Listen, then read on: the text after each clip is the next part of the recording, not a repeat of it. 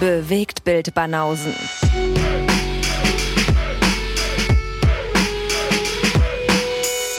Filme, Kino und Serien, bis ihr kotzt. Die Bewegtbild Banausen, back in business. Genau die. Jetzt hast du, bist du mit dem Ding eingestiegen, was du mir sonst immer vorwirfst. Das ist Nö, schön. ich mach's ja nicht jedes Mal so. Ich mach's ja nur Ah. ab und zu. Weißt du, bei mir ist ja nicht so eine Catchphrase, sondern Lee und Guess von dem Bewegtbild Banausen. Kupsch, Ja, kupsch. genau. Heute, 20.15 Uhr, ZDF. Apropos, hast du gehört, Wetten, das kommt zurück, Alter. Was? Mhm. Nee, habe ich nicht mitbekommen. Ja, Mann, 6. November. Wer moderiert? Oh fuck, das ist ja wahrscheinlich schon, dann war das jetzt schon, ne? Oder- Ich komme nicht mehr mit. 6. November, du meinst, wenn die Episode ausgestrahlt Ja. wird? Wenn die Episode ausgestrahlt wird, war's das schon. Siehst du, dann hast du gestern Wetten, das gesehen. nee, Quatsch, das Ja, war, war ist ja fit. dann wahrscheinlich äh, Dienstag, ne? Dann war das letzten Samstag, keine Ahnung. Wer moderiert denn den Spaß? Würde mich mal interessieren. Ah, Gottschalk. Ach, Gottschalk kommt zurück mit Wetten, das. So habe ich das verstanden, Alter. Also Jetzt bis einmalig oder Weiß generell? ich, ist, wahrscheinlich denken sich alle, wenn sie das hören und das letztes Wochenende war, alle so, äh, ist ja blöd, das war überhaupt nicht so. Mhm. Da- Mit linearen Fernsehen bin ich ja komplett raus. Also da ja, kannst du, mich ich habe das auch nur am Rande mitbekommen, weil ich glaube, dass Svenja Jung und Heino Ferch dazu Gast sein werden und dann nehme ich mal an, dass die dieses Projekt promoten, wo ich auch dabei war. Hier, der Palast. Krasser weil Zufall. das ist ja dann eine ZDF-Produktion und die kommt ja äh, im Dezember, deswegen nehme ich mal an, dass das im Rahmen von dem Kram ist, aber keine Ahnung, ja, das ist wirklich das Einzige, was ich davon mitbekommen habe, deswegen dachte ich, Lustigerweise habe ich Svenja Jung und Heinrich Ferch heute in der Episode. ach Quatsch. Naja, okay, nicht ganz. Mhm. Aber einen von denen. Wirklich? Wirklich. Eine von diesen beiden Personen. Okay. Aber nicht in einem Film, sondern einfach nur in der Nebenbei-Erwähnung. Nein, auch in einem Film. Natürlich in einem Film. Echt? Okay, dann sind wir mal gespannt. Jetzt wieder. Wirklich? Wirklich. Wirklich? Wirklich. Ist es soweit? Deutsche Filme. Es ist soweit. Ein deutscher Film tatsächlich. Okay. Steht heute auf der Agenda. Geil. Bisschen vorweggegriffen. Aber hat gerade gepasst, diesen Teaser noch reinzubringen. Passt das ja. Where's this shit from? I bet it's German. Kannst du nochmal diesen anderen, ähm, diesen, da gab es noch den anderen Deutschen. Ach so, den anderen Deutschen. Glaubst du, ich habe meine, meine Samples nach Sprachen sortiert oder was? Du kannst es mit den Samples so machen. Yo, I say we take this money to the track, double it, then double it again, double it again, then lose it. Das hat ja mal so gar nicht gepasst. Du, Was? du doublest die Samples einfach. Du doublest sie und dann doublest du sie again und dann doublest du sie nochmal. Meinst du, ich soll jetzt auf, jede, auf jeden Knopf zwei Samples legen oder was, damit Richtig. die immer gleichzeitig ablaufen? Und am Ende passiert das, was er auch gerade gesagt hat. Am Ende verlierst du sowieso sämtliche Samples und weißt immer nicht, wo du welchen findest. Ja, eben. Ja. Ich habe den hier. Gekotzt wird später. Wird heute gekotzt bei dir, was die Film, Filme-Auswahl angeht. Nee, Wird sag ich nicht ja. gekotzt? Erst, erst später. Nach der Episode vielleicht. Nach der Episode wird eventuell gekotzt. Mal gucken, Wegen was unser- mein Abend noch so bringt. Ich Ach so. weiß. Ich dachte, es wird wegen unserer Performance vielleicht gekotzt, nicht wegen den Filmen. Niemals. Niemals, weil Nein, wir ich immer würde delivern. doch, ach, sie würde doch nie im Leben unsere Performance kritisieren. ist da, ist da wie- nicht mal ein bisschen so selbstkritisch, so dass man sagt, ah, heute war ich ein bisschen müde oder Doch, klar. gestern hat ein bisschen Da ich aber rumgeleiert. irgendwie gefühlt in letzter Zeit immer müde bin, äh, blende ich das schon mal komplett aus. Aber natürlich gibt's äh, Episoden, wo man sagt, ja, er war besser als andere oder weniger gut. Aber das ist ja auch da wieder, ey. ich meine, gemessen am Feedback Hm. können wir uns bisher nicht beschweren, weil ich glaube, da haben wir noch nie so eine komplette Gurke hingelegt als Episode, oder? Also das, was alle immer gesagt haben, ist, dass wir auf jeden Fall wesentlich souveräner geworden sind im Gegensatz zu den Anfängen. Das wäre auch komisch, wenn nicht. Also aber bitte, souverän beschreibt was? naja, so allgemein ein bisschen schlagfertiger und dass wir so, Wir sind noch wir, schlagfertiger wir geworden. spielen uns die Bälle halt besser zu und beim, bei den ersten Folgen waren wir noch so ein bisschen, okay, mal gucken, was wir hier machen, so, Please go away with this. genau so. Ja. Also an diejenigen, die uns jetzt hier reinhören, bitte nicht in die ersten Episoden reinhören. Erst nachdem ihr so 10 bis 12 Folgen gehört habt, dann wisst ihr, okay, ja, so ticken die heute. Dann könnt ihr in die alten Folgen reinhören. Nicht erstmal gleich in die alten Folgen reinhören, weil dann hört ihr auf. Ey, so ein Quatsch. Ich weiß nicht, keine Ahnung. Nein, es gibt doch viele, die, die bei Episode 1 angefangen haben und dann äh, chronologisch durchgehört haben. Aber nicht nachdem die uns entdeckt haben. Also sind ja, also meist, die meisten Leute hören ja erstmal die neuen Episoden und fangen dann an, Ja. die alten Episoden aufzuholen. Aber jemand, Und der du glaubst, das irgendwie, ist ganz gut so. ja, wenn man uns einfach so finden würde und würde dann direkt in die erste Episode einschalten, da kann schon passieren, dass man da sagt, Du, ich habe da das schon. für Fotzen. boah, ist das langweilig so. Nee, ich habe da schon ewig nicht mehr reingehört. Also keine Ahnung, wie das aus heutiger Sicht klingt. Ja. Also ich bin äh, ja dafür, dass wir da äh, konstant weiter dran arbeiten. Es kann ja nur besser werden. Ja, es kann alles besser werden. Am Anfang waren wir halt wie wir quatschen über Filme. Da waren wir halt noch nicht so souverän. Aber jetzt, nach all dem Training, Dun, dun, dun. Das ist Beef, Alter. je- jetzt ein ganz anderes Level. Ja, Mhm. das, das ist die Beef- Beef-Intro. Genau. Heute die Beef Edition. Das wäre doch jetzt passend, wenn wir irgendwie Filme mit Rindfleisch hätten. Ach so, ja, das wäre passend, aber nee, Menschenfleisch Hm? habe ich zu bieten, aber nicht Rindfleisch. Menschenfleisch. Steht das? Wow. Ja, so gesehen geht's bei mir heute mit meinen Projekten ganz gesittet äh, zur Sache. Gesitte zu. Ja, total. Nee, mit Menschenfleisch meine ich mehr hier so, äh, hier einen von denen hier. Warte mal, wo ist er denn? So much blood. Ja, Also tote Menschen, schon sowas verstanden, ja. Ja, also nicht jetzt hier, dass so ein Kannibalenfilm Ach erwartet. so, nee, nee, nee. Nee, Ja. das habe ich schon verstanden. Der von Rodenberg. Rodenburg? Rodenberg? Wie ist der Kannibal in Deutschland? Ach so. Uff. Thomas Kretschmann hat den gespielt. Ja, ja. Ich habe den gesehen sogar. Ja, ja, ich auch. Oh, wie hieß der denn? Ja, das- Rodenburg oder Rodenberg? Ja, das ist recht. Ich Irgendwie- glaube Rodenburg. Kannibale von Rodenburg. Der war ja da in Süddeutschland, ne? Mhm. Ja, die Bayern wieder. Nee, war nicht in Bayern, war in Baden-Württemberg. Trotzdem mal die Bayern gedisst. Aus Prinzip. okay. Passt schon. Schönen Gruß an Bayern. Äh, ja, genau. Schönen Gruß an unsere bayerischen Zuhörer. Und wir haben ja tatsächlich auch ein paar Leute, die uns in Österreich hören, ne? Ja, gibt einige Österreicher und auch aus der Schweiz kommen ein paar Prozente, wie ich äh, sehen durfte. Natürlich. Oder du warst es im Urlaub. Dass du Ja, da ich, reingehört genau. hast. Ich vermisse dich dann so sehr, dass ich unseren Podcast höre. Und streamen für die, für die Quote. Ja, genau. Alles für die Quote. Das ist Unbedingt. wie würde Hakan sagen, Traffic, Traffic, Traffic, Traffic. Ja, Hakan mit seiner Traffic, Traffic, Traffic. Jetzt hat er noch einen dritten Kanal, wo er, wo er unsere Votings manipuliert. Mit, äh, Ja, ja. weil, äh, wir können darauf hinweisen, auf jeden Fall. ja Hakan ist irgendwann der mit den zehn Instagram-Accounts. Genau. Können wir nämlich darauf hinweisen, manche mögen es filmisch, neues Format von unserem Kumpel Hakan und unserem Kumpel Alessandro. Die Die machen jetzt gemeinsame Sache. Und zwar auf YouTube mit Mhm. Bild. klingt so herrlich kriminell. Ja, ja, wenn Türke und äh, ein Italiener sich zusammenpacken, um gemeinsame Wer, Sache Äh, siehst zu du, machen. das muss, dass du jetzt die Karte wieder spielen musst. Hast du Alter, gerade gesagt, war das klingt kriminell? Ja, aber doch nur, weil du gesagt hast, die machen jetzt gemeinsame Sache. Wenn die jetzt noch Alexei holen, That's right. The Russians are doing shit again. dann ist das Trio komplett. Ey. Der eine ist ein Safe-Knacker, der andere macht die Pläne. Genau. Und Alex jetzt so. Those sound like compliments. Thank you. Ey, äh, wer weiß, ich glaube, der wäre auf jeden Fall eine Bereicherung. Also nicht, dass, dass, dass die eine Bereicherung brauchen, um Gottes Willen, das klang jetzt schon wieder scheiße.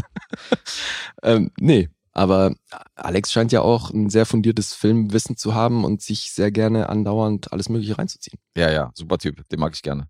Das Geile ist, der hat uns so Sparnachrichten geschickt und der klingt wirklich wie so ein russischer Türsteher. Wie so ein, wie so ein Geldeintreiber, weil der hat noch diesen Nische Ah. im Kopf.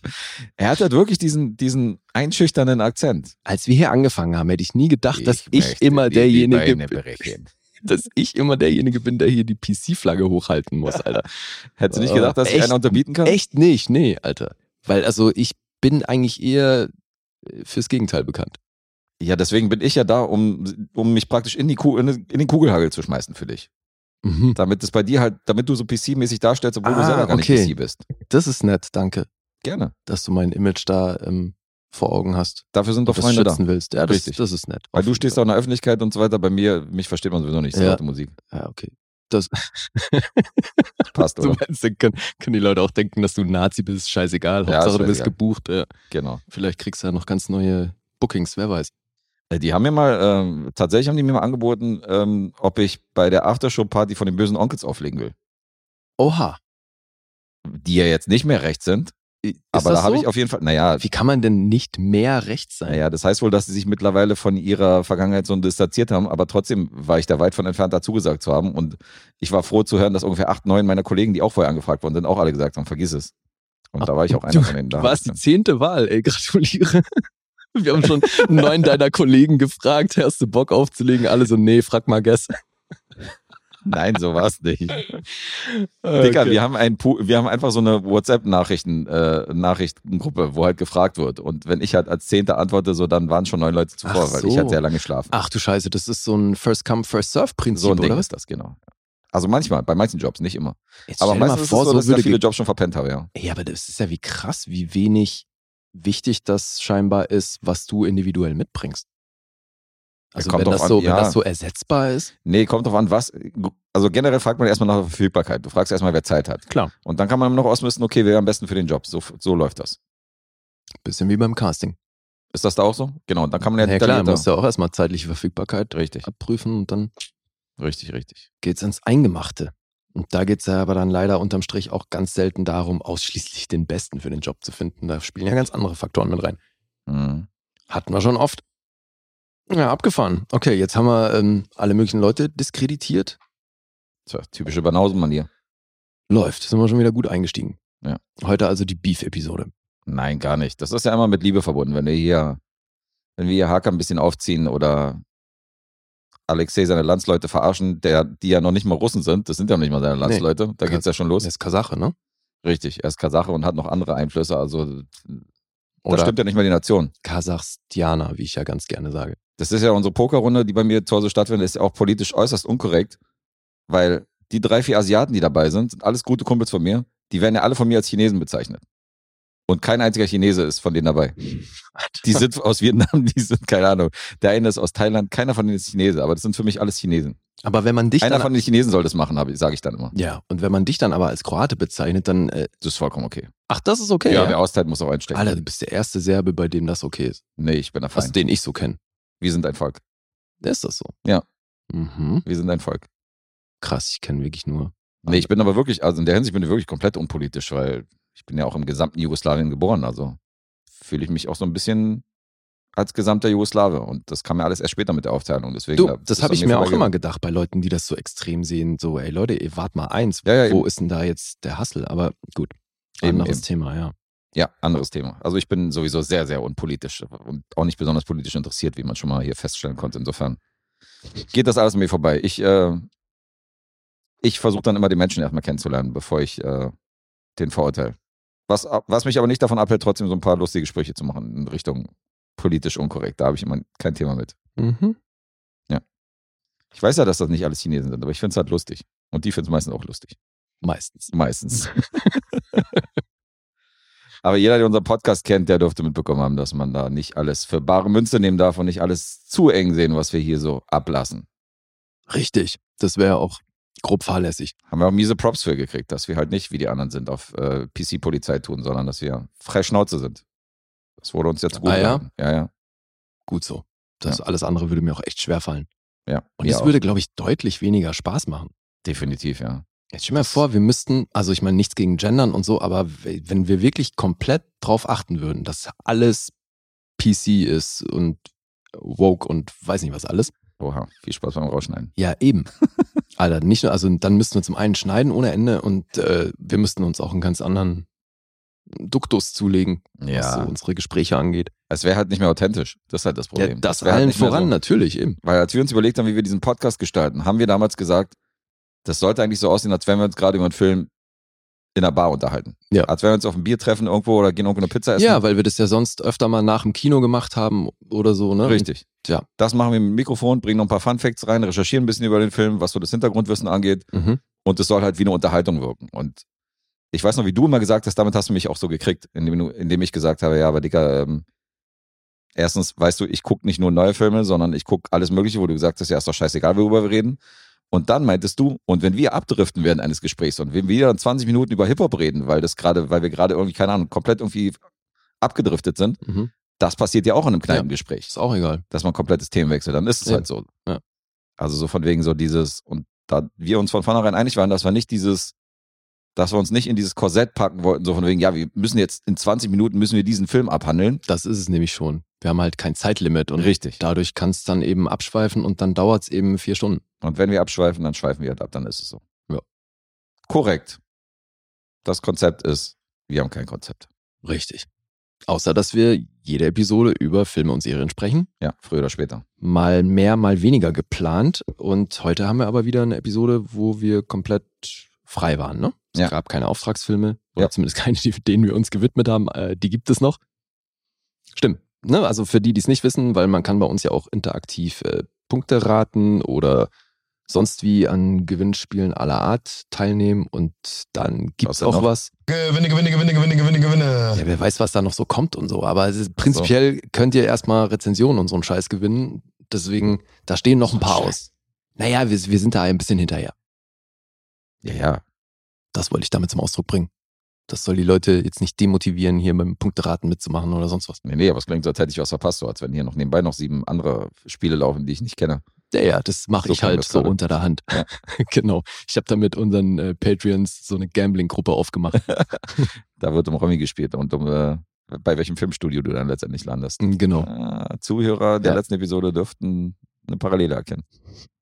Nee, wir spielen dann in Zoom-Gesprächen Uno oder sowas. Ist auch geil, ne? Ja, um Geld. Ich habe ja, ähm, ich habe ja mit Hakan auch eine Rezension gespielt, weil wir waren nämlich, ich habe nämlich zugeguckt, als wir eine Aufnahme hatten für das äh, Movie Trivia Drop.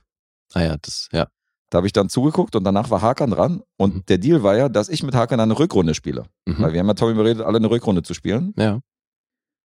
Und der war, der wusste das aber nicht und hat keine Fragen vorbereitet. Und jetzt saß ich da, Tom hat sich dann ausgelockt und ich und Hakan saßen dann da und haben so gesagt, okay, und nu? Mhm. Und da haben wir uns so lustig unterhalten. Und dann haben wir gesagt, okay, komm, wenn wir jetzt hier schon connected sind, machen wir wieder das Ping-Pong-Spiel. Mhm. Und haben dann das Ping-Pong-Spiel um eine Rezension hat in unserem jeweiligen Podcast dann gespielt. Und Eine haben Runde, dann noch, ja? Genau, eine Runde. Und haben dann für uns praktisch nochmal das Game äh, aufgefrischt. Wie geil. Und da hat Hakan dann verloren. Und äh, Okay, welcher Name? Wie seid ihr auf den Namen gekommen? Äh, auf welchen Namen? Achso, auf den Namen. Den hat er wieder gezogen aus seinem komischen Spiel da. Der Ach hat ja so. diese, Ja, diese ja, Datei, okay. wo er immer einen Namen zieht. so Okay, hab ich cool. gesagt, komm, wir machen jetzt mal ein Privatgame hier. Und wenn wir wel- schon verbunden sind. Weißt du noch, welcher Name es war? Alter, welcher Name war das nochmal? Also um wen ging's da? Weil Ja, für die, die es ja, ja. nicht wissen, bei- wir haben ja in unserem Bewegtbild Banausen Bash auch mal äh, so ein Spiel gehabt, was wir Ping-Pong genannt haben, Mhm. wo wir den Namen eines Filmschaffenden nennen und die Leute müssen abwechselnd Projekte aus deren Filmografie aufzählen. Richtig. Und wer dann keinen mehr weiß, hat verloren. Oder wer einen doppelt nennt. Der hat auch verloren. Nee, ich kann ja nicht sagen, welcher Name das war. Hab Okay. Ich, hab ich vergessen. Na gut, egal. Jedenfalls hast du gewonnen und deswegen schuldet Hakan dir eine Rezension. Die hat er schon eingelöst. Ach so. In seiner aktuellen Episode könnt ihr reinhören. Fabulous Baker Boys habe ich mir gewünscht, den ich damals sehr mochte. Und ich weiß, dass Mhm. Ah. Hakan Michelle Pfeiffer halt toll fand. Aha. Deswegen habe ich gesagt, tun mir ihm einen Gefallen und ähm, gib mir den Film auf. Mhm. Der wurde auch schon von den Jungs rezensiert, also danke dafür. Hast du schon gehört? Habe ich schon gehört, ja. Und kam er gut weg? kam gut weg, sogar bei Michi, der ja immer so kritisch ist, wenn ich irgendwas vorschlage oder wenn wir irgendwas vorschlagen. Der hat den auch geguckt, okay. der, die mussten den dann mit, ja, die gucken den dann immer beide, wenn die einen Film halt durchnehmen. Mhm. Äh, kam gut an. War jetzt keine Strafe per Schön. se. Dann könnt ihr da reinhören. Wir quatschen über Filme. heißt Wir quatschen der über Podcast. Filme und Alessandro und Hakan, äh, neues Format. Stimmt, da waren wir ursprünglich. Manche mögen es filmisch. Auch mal da reingucken, bei YouTube abonnieren und äh, den Jungs folgen. Ja. Ist witzig. Aber jetzt zu unserem Spiel. Zum lustigen Punkteraten. Ja. Ähm, keine Ahnung, wie es steht. Ich glaube, du liegst leicht vorne, ne? Einen Punkt lege ich vorne. Naja, siehst du. Also. Schauen wir mal. Ist, ist aber auch egal, weil weil ich heute sowieso meine Führung ausbaue. Eben. Aber du bist ja der, äh, noch 15 Mal bist ja der Bestimmer über die Reihenfolge insofern. ich weiß gar nicht, das letzte Mal hast du angefangen, ne? Dann Nein. ich habe angefangen? Ja. Sicher? Ich weiß es schon nicht mehr. Egal, es ist Äh, nicht wirklich lange her, aber ich nee. weiß nicht. Ich glaube, du hast angefangen. Ich habe angefangen, weil du hast ja die letzte Rezension gebracht, also muss ich hier angefangen haben. Ja. Ja, ja, okay, nee, Entschuldigung. Dann- also, dann würde ich sagen, wechseln wir das Ganze wieder. Ich fange an. Was bist du für ein Bestimmer? Du machst ja einfach nur diesen abwechselnden Rhythmus, das ist ja voll langweilig. Ja gut, dann bestimmt was anderes. Nee, Machen wir schon wieder dumme Spielchen jetzt. wir haben ja gesagt, dass Schnick, du. Schnack, Schnuck. nee, wir haben ja gesagt, weil ich ja dieses komische äh, Entjungferungsspiel gemacht habe, Mhm. bestimmst du jetzt 17 Mal die Reihenfolge. Ja. Aber dein Bestimmen Ist immer, immer nur ist abwechselnd. ja einfach nur so, ja, einmal du, einmal ich. Das Ja. ist ja kein Bestimmen. Das ist ja. Warum ist das denn kein Bestimmen? Na, weil das genau der gleiche Rhythmus ist, den wir sonst hatten. Du musst mal hier ein bisschen was reinbringen, so ein bisschen Pfeffer reinbringen, ein bisschen hier. Aha. Ich mache mal jetzt fünfmal hintereinander oder so fange ich jetzt mal an, sowas. Aha. Aber muss nicht, ist ja deine Entscheidung. Du bist ja der Bestimmer. Hm, Aber bis jetzt bist du ein langweiliger Bestimmer. total. Ich wüsste, mir fällt jetzt natürlich auch kein bescheuertes Spiel in diese Richtung ein. Das kann ja auch nur wieder böse enden. Wir Na können, gut. Wir können würfeln. Würfeln, wer anfängt? Mhm. Hast du einen Würfel? Ja, klar. Ja, komm, let's do it. Let's würfel. Let's würfel. Vor allen Dingen, Weil mir das auch scheißegal ist, wer anfängt. Das kann man auch Das so ist zu- völlig Latte. Die ist auch völlig leid. Ja. Aber egal, wir würfeln jetzt, wer die erste Rezension macht. So, hier. Die Unentschlossene. Äh, warte. Ach so, Was der, der höher würfelt, oder was? Der, der höher würfelt, fängt an. Okay. Eine 5. Ja, das ist schwer zu toppen. Eine 5 ist zu toppen, mein Ja. Freund. Vier. Tja. Tja, sagte er stolz. ich habe besser gewürfelt als du. Ich habe besser gewürfelt. Hau Der raus. Würfelman. Ja, dann fang an. Jahrelange Erfahrung hinterm Haus. Mhm. Schön meinen Genau. chinesischen Kumpels. ich habe überlegt, ob ich diesen Zusatz noch dazu nehme, aber ja, klar, klar nehme ich Mhm. Natürlich. den dazu. Alle Klischees werden hier bedient. Logisch, Ja, ihr steht da in Flipflops und Socken und gib ihm. ganz genau. Hühner rennen wild umher. Bis das Blaulicht und äh, das Martinshorn zu hören ist, dann siehst du uns in alle Ecken verstreut wegrennen. Genau. So war das vor zwei Wochen. Okay. Vor zwei Wochen war. Ähm, mein Film ist aus dem Jahr 2015 Mhm. und ist ein Film, den du dir hundertprozentig nicht freiwillig angucken würdest, weil vom Titel bis zum Plakat, bis zur Story, bis zur Besetzung ist das wahrscheinlich etwas, wo du einen großen Bogen drum machen würdest. Mhm. Es ist etwas fürs Herz. Natürlich.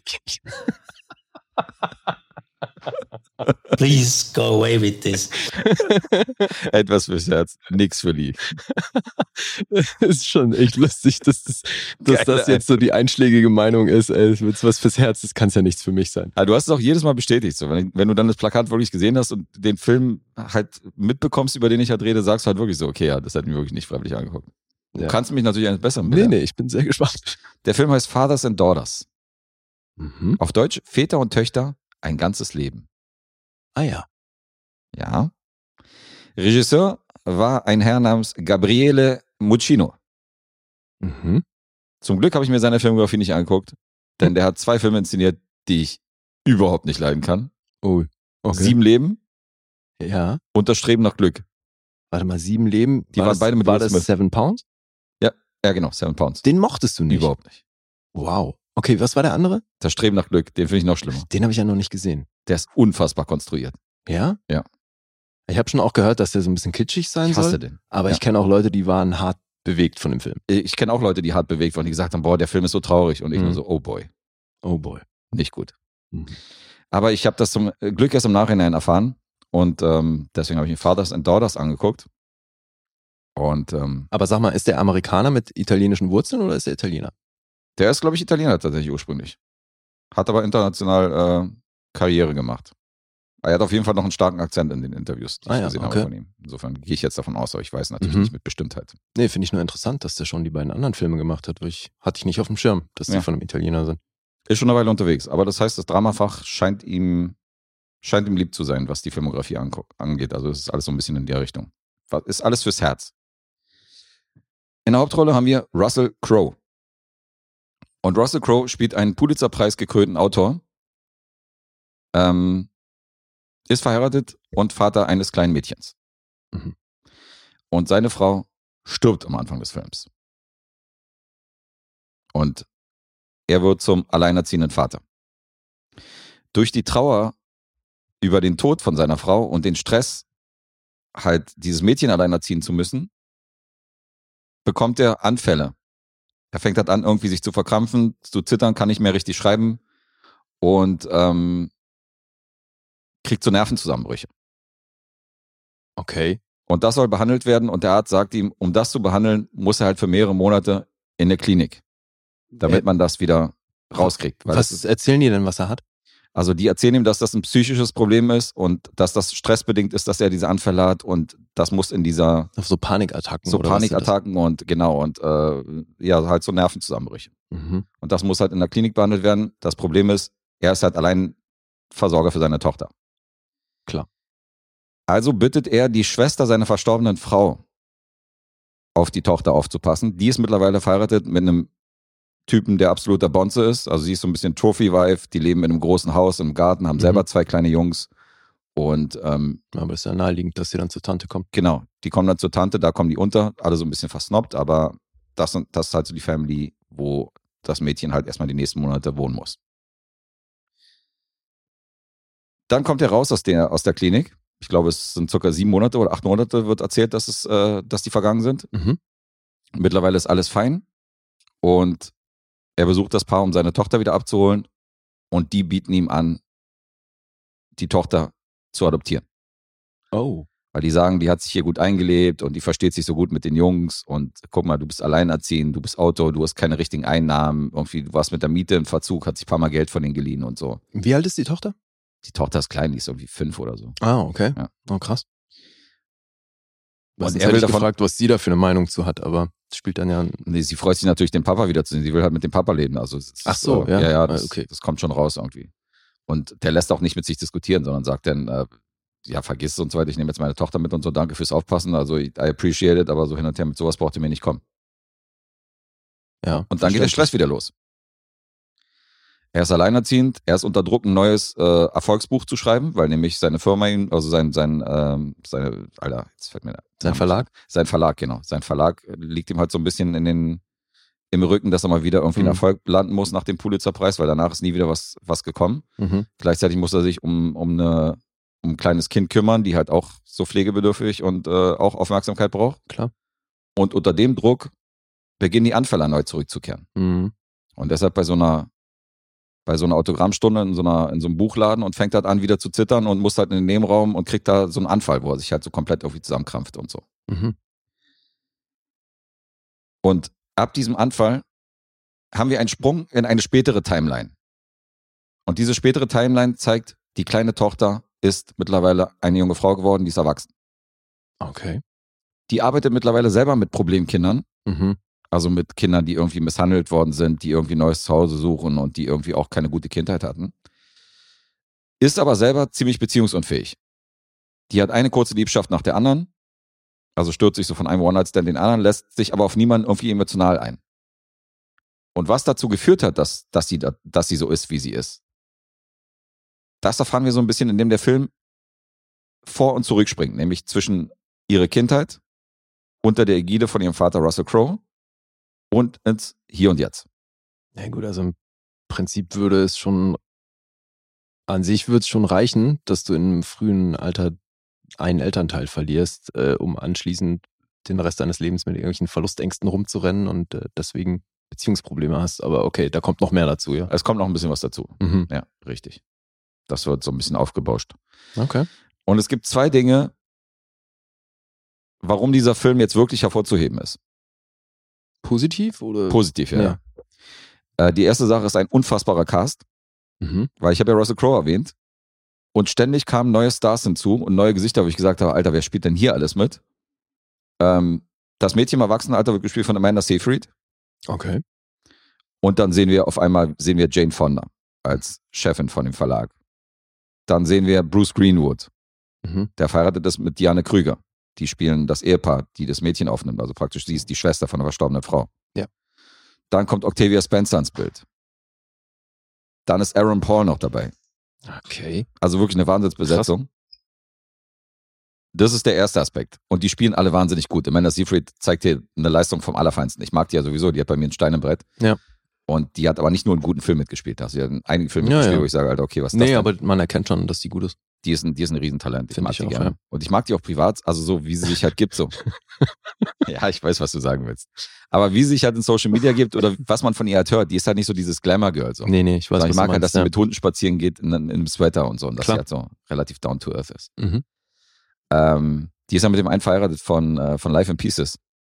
Deswegen, das ist ein cooles Pärchen, weil dieser eine, der auch im Keller gewohnt hat bei, Ach den, so, bei echt? den Eltern. Ja, der ja, ist mit Amanda der ist mit Seyfried. Amanda Seyfried verheiratet. Das ist ein ganz cooles Pärchen. Interessant, okay. Mhm. Das ist der erste Punkt, der diesen Film positiv hervorhebt. Der zweite Punkt, den ich halt richtig gefeiert habe, ist die Kamera. Und ich war mir sicher, dass der DOP von dem Film irgendein großer Kameramann sein muss. Mhm. Weil du hast hier Aufnahmen, die sind der Wahnsinn, Alter. Ja. Ja, du hast, teilweise hast du halt so ein, Aaron Paul ist halt so der erste Mann in dem Leben von Amanda Seyfried, als sie erwachsen ist, den sie so ein bisschen an sich ranlässt Mhm. aber auch nicht so richtig. Ja. Und dann gibt es so ein Eklat, als er mit ihr irgendwie zu seinen Eltern fahren will. Mhm. Und sie will halt aus dem Taxi aussteigen und kriegt halt komplett Panik Also und zu, ihrem, sagt so, zu ihrem Vater. nein, Oder ist zu er- den Eltern von ihm. Sie Ach, soll, die Eltern, seinen Eltern. sie soll okay. die Eltern von Aaron Paul kennenlernen. Okay. Und sie ist erstmal cool, aber dann im Taxi kriegt sie immer mehr Panik und will halt nur raus, so, will halt aussteigen Mhm. so und sagt so, ich kann das nicht. Ja. Und dann folgt die Kamera den beiden, wie sie aus dem Taxi aussteigt und sie rennt irgendwie durch New York Straßen und er steigt aus dem Taxi aus ein paar Meter weiter und rennt ihr hinterher und dann treffen die sich so und dann äh, will sie irgendwie ein anderes Taxi anhalten und du hast die Kamera, die, die die ganze Zeit irgendwie den beiden so folgt durch diese Straßen von New York, so über diese belebte Kreuzung und so. Das ist schon so ein Ding, dass ich gesagt habe, Alter, wirklich, das ist krasse Kameraarbeit. Mhm. Und dann hast du auch so Momente, wo Russell Crowe halt so im Hintergrund schreibt und dann fährt die Kamera so halt zurück durch das ganze Haus. Und du siehst vorne zum Beispiel das Mädchen spielen und du siehst, was sich so links und rechts alles in diesem Haus äh, abspielt. Ja. Also es ist eine wirklich ganz große Kameraarbeit, die ich äh, immer wieder so, die mir immer wieder aufgefallen ist, positiv. Okay, Und dann dachte ich, okay, es geht hier um einen großen DRP bestimmt, der irgend- an wirklich, irgendwelchen krassen Filmen beteiligt war. Und war dann doch überrascht, dass es jemand ist, der zwar Filme gemacht hat, den du kennst, aber niemand Großes. Shane Herbert heißt der DOP. ich. Mhm. Und der hat die Kamera gemacht für The Babysitter. Okay. Der hat die Kamera gemacht für Filme wie Act of Valor, dieser Kriegsfilm, Ja, oder ja. Terminator Salvation. Aha. Und der hat auch die Kamera gemacht bei Semi-Pro.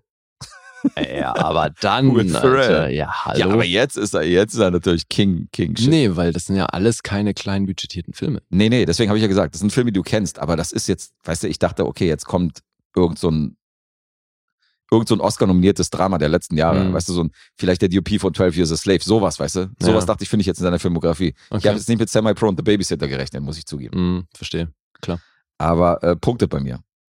Und ganz ehrlich, ich meine der Plakat, äh, das Plakat von dem Film und der Titel und es ist alles Kitsch pur und es sieht auch danach aus und er umschifft auch nicht komplett diese Kitschigkeiten oder bestimmte Sätze, die halt Also du meinst, schon der Kitsch ist auch im Film vorhanden. Ja. ist auch zum Teil vorhanden, genau. Es, es ist an manchen Stellen ein bisschen schmalzig, aber er berührt trotzdem. Und gerade für Väter, die hier kleine Töchter oder so haben, denen wird der Film wahrscheinlich dann noch mehr ans Herz gehen. Ich meine, ey, der Nachspannsong wird von Michael Bolton gesungen. Entschuldigung. Also das sagt ja schon einiges aus. okay. Also hier ist schon alles, was man falsch machen könnte an so einem Film, wo man sagt, so äh, groß rotes Tuch.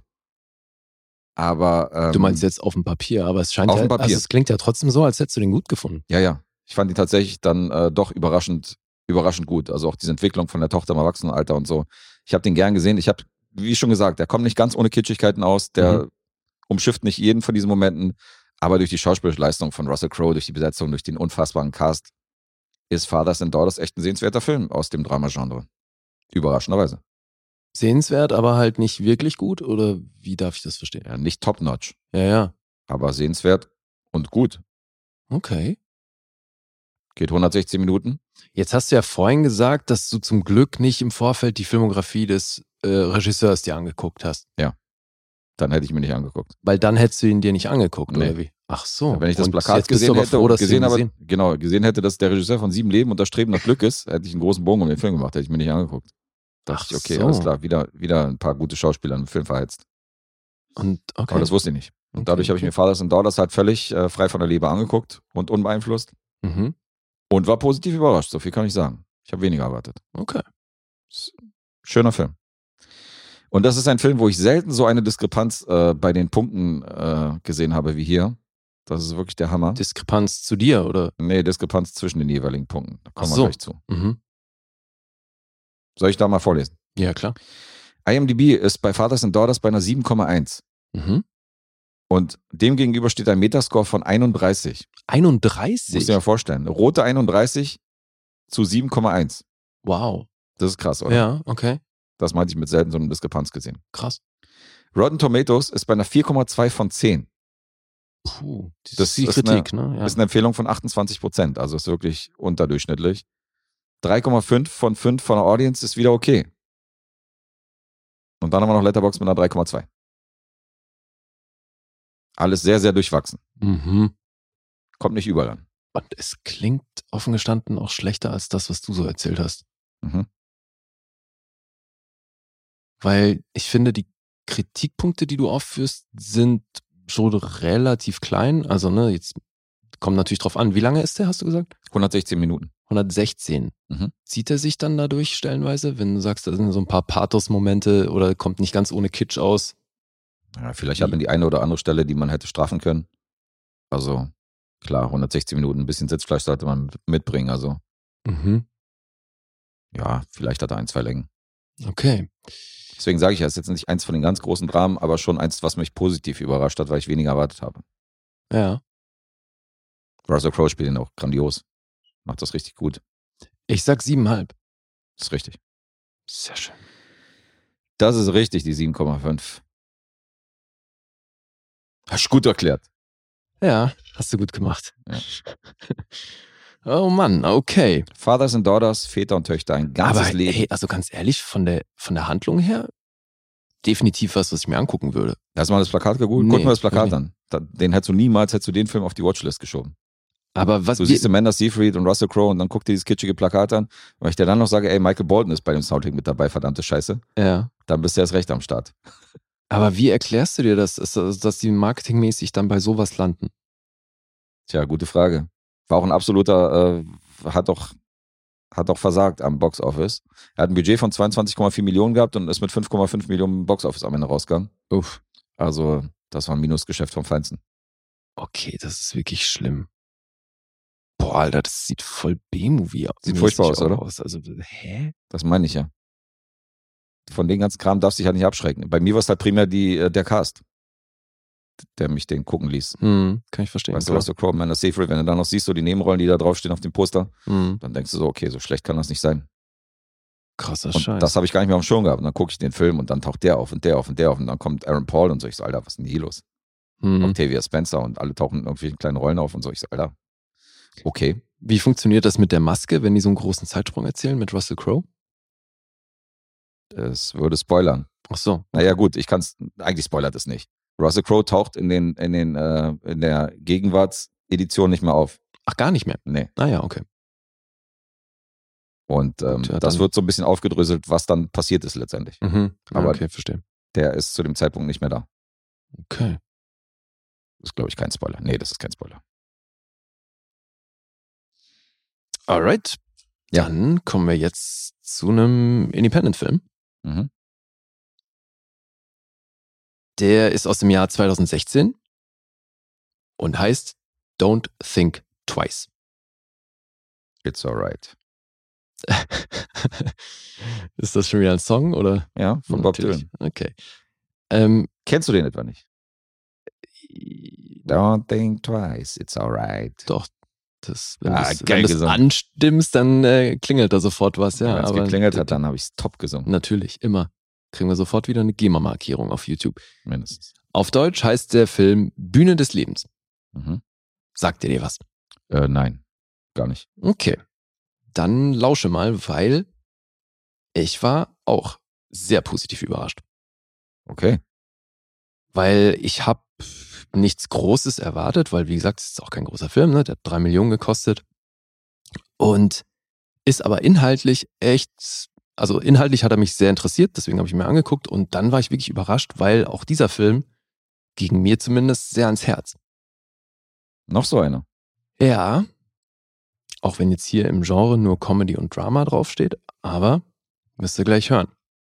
Es geht nämlich um eine Gruppe von Schauspielern, die sind so eine Impro-Gruppe. Die machen Improvisationstheater Mhm. in New York City und die heißen The Commune und die gibt es schon länger und die haben einen so einen Laden, wo sie regelmäßig spielen. Das ist eben so auch so ein Impro-Theater, wo dann eben regelmäßig auch Publikum kommt. Darüber kriegen die so ein bisschen Geld und die meisten von denen haben aber halt nebenher noch echte Jobs quasi, Mhm. mit denen sie so ihre Miete reinkriegen. Aber die machen das schon äh, seit einigen Jahren und sind eine sehr eingespielte Truppe. In dieser Truppe haben wir Jack, gespielt von King Michael King. Samantha, seine Freundin, gespielt von Gillian Jacobs. Dann gibt es Miles, Natürlich. wieso natürlich? Na, weil ich jetzt auch zu dem meinte, dass Gillian Jacobs in jedem zweiten Film und in jeder zweiten Serie seit 2010 irgendwie mitspielt, die da Ach draußen so, gedreht wird. Ja, ja, ja. Wie kann ja das die anders ist sein? wirklich sehr aktiv, das stimmt. Mhm. Dann haben wir Miles, der ist so ein bisschen der Anführer dieser Truppe, gespielt von Mike Birbilia. Mhm. Der hat hier auch Regie geführt und das Drehbuch geschrieben. Alleine. Der hat als Regisseur ganze fünf Credits, das ist einer davon. Er hat zwei Kurzfilme gemacht und einen Langfilm, ich glaube von 2012 war der, wenn ich mich richtig, richtig erinnere. Der hieß äh, Sleepwalk with Me.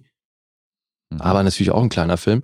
Aber als Schauspieler, also der hat 28 Credits, der hat bei Billions mitgespielt, bei Orange is the New Black war er der Bruder von der Hauptfigur. Oh, dann weiß ich, wer das ist. Deswegen so, du- so ein bisschen kräftiger, Ja, also So ist blond, kein sportlicher. blonder, zottliger Haare. Nee, Nicht der? nee.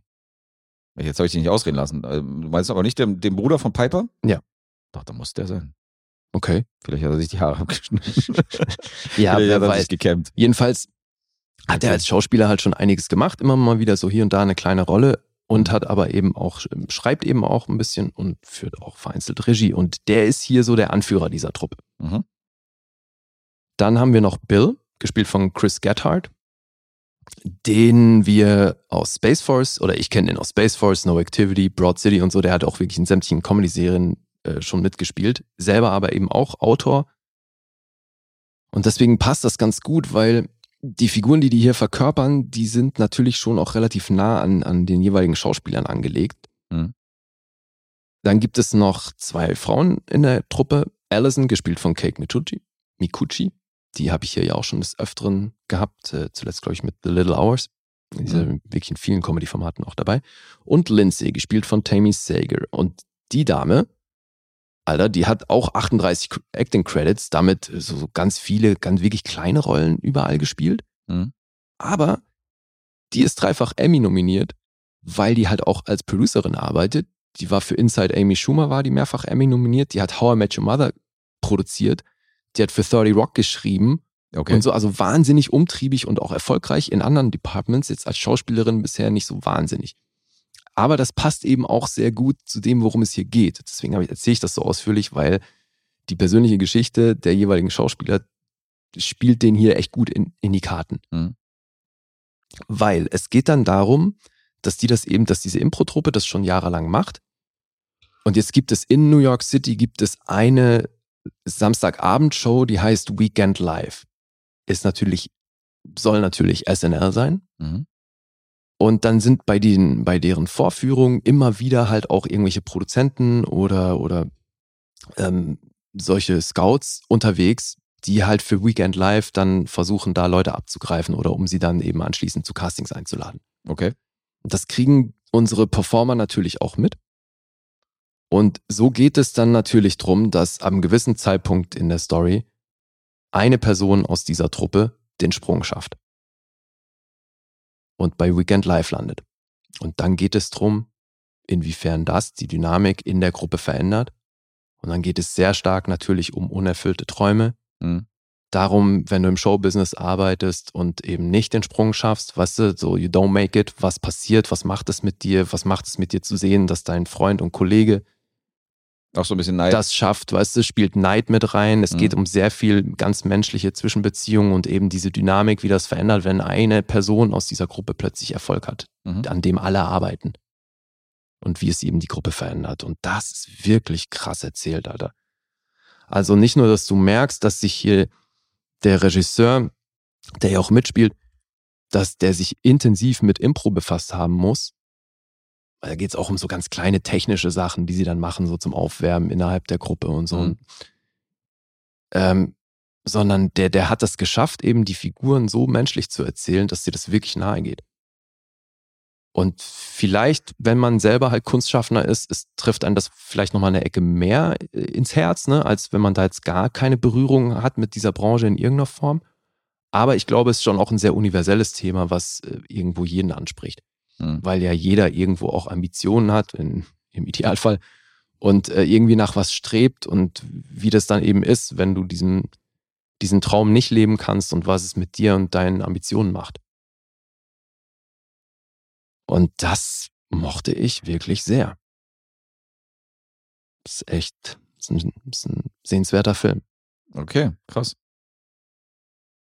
Ja, und die haben natürlich aufgrund der Handlung und weil es eben sehr wichtig ist, dass du hier diese, ist ja fast schon eine Familie, weißt du, diese, diese Impro-Gruppe, wie die miteinander agieren, was sie so für Rituale haben und so, das ist ja super wichtig, dass für die Glaubwürdigkeit auch, dass du halt glaubst, dass die das schon jahrelang zusammen machen.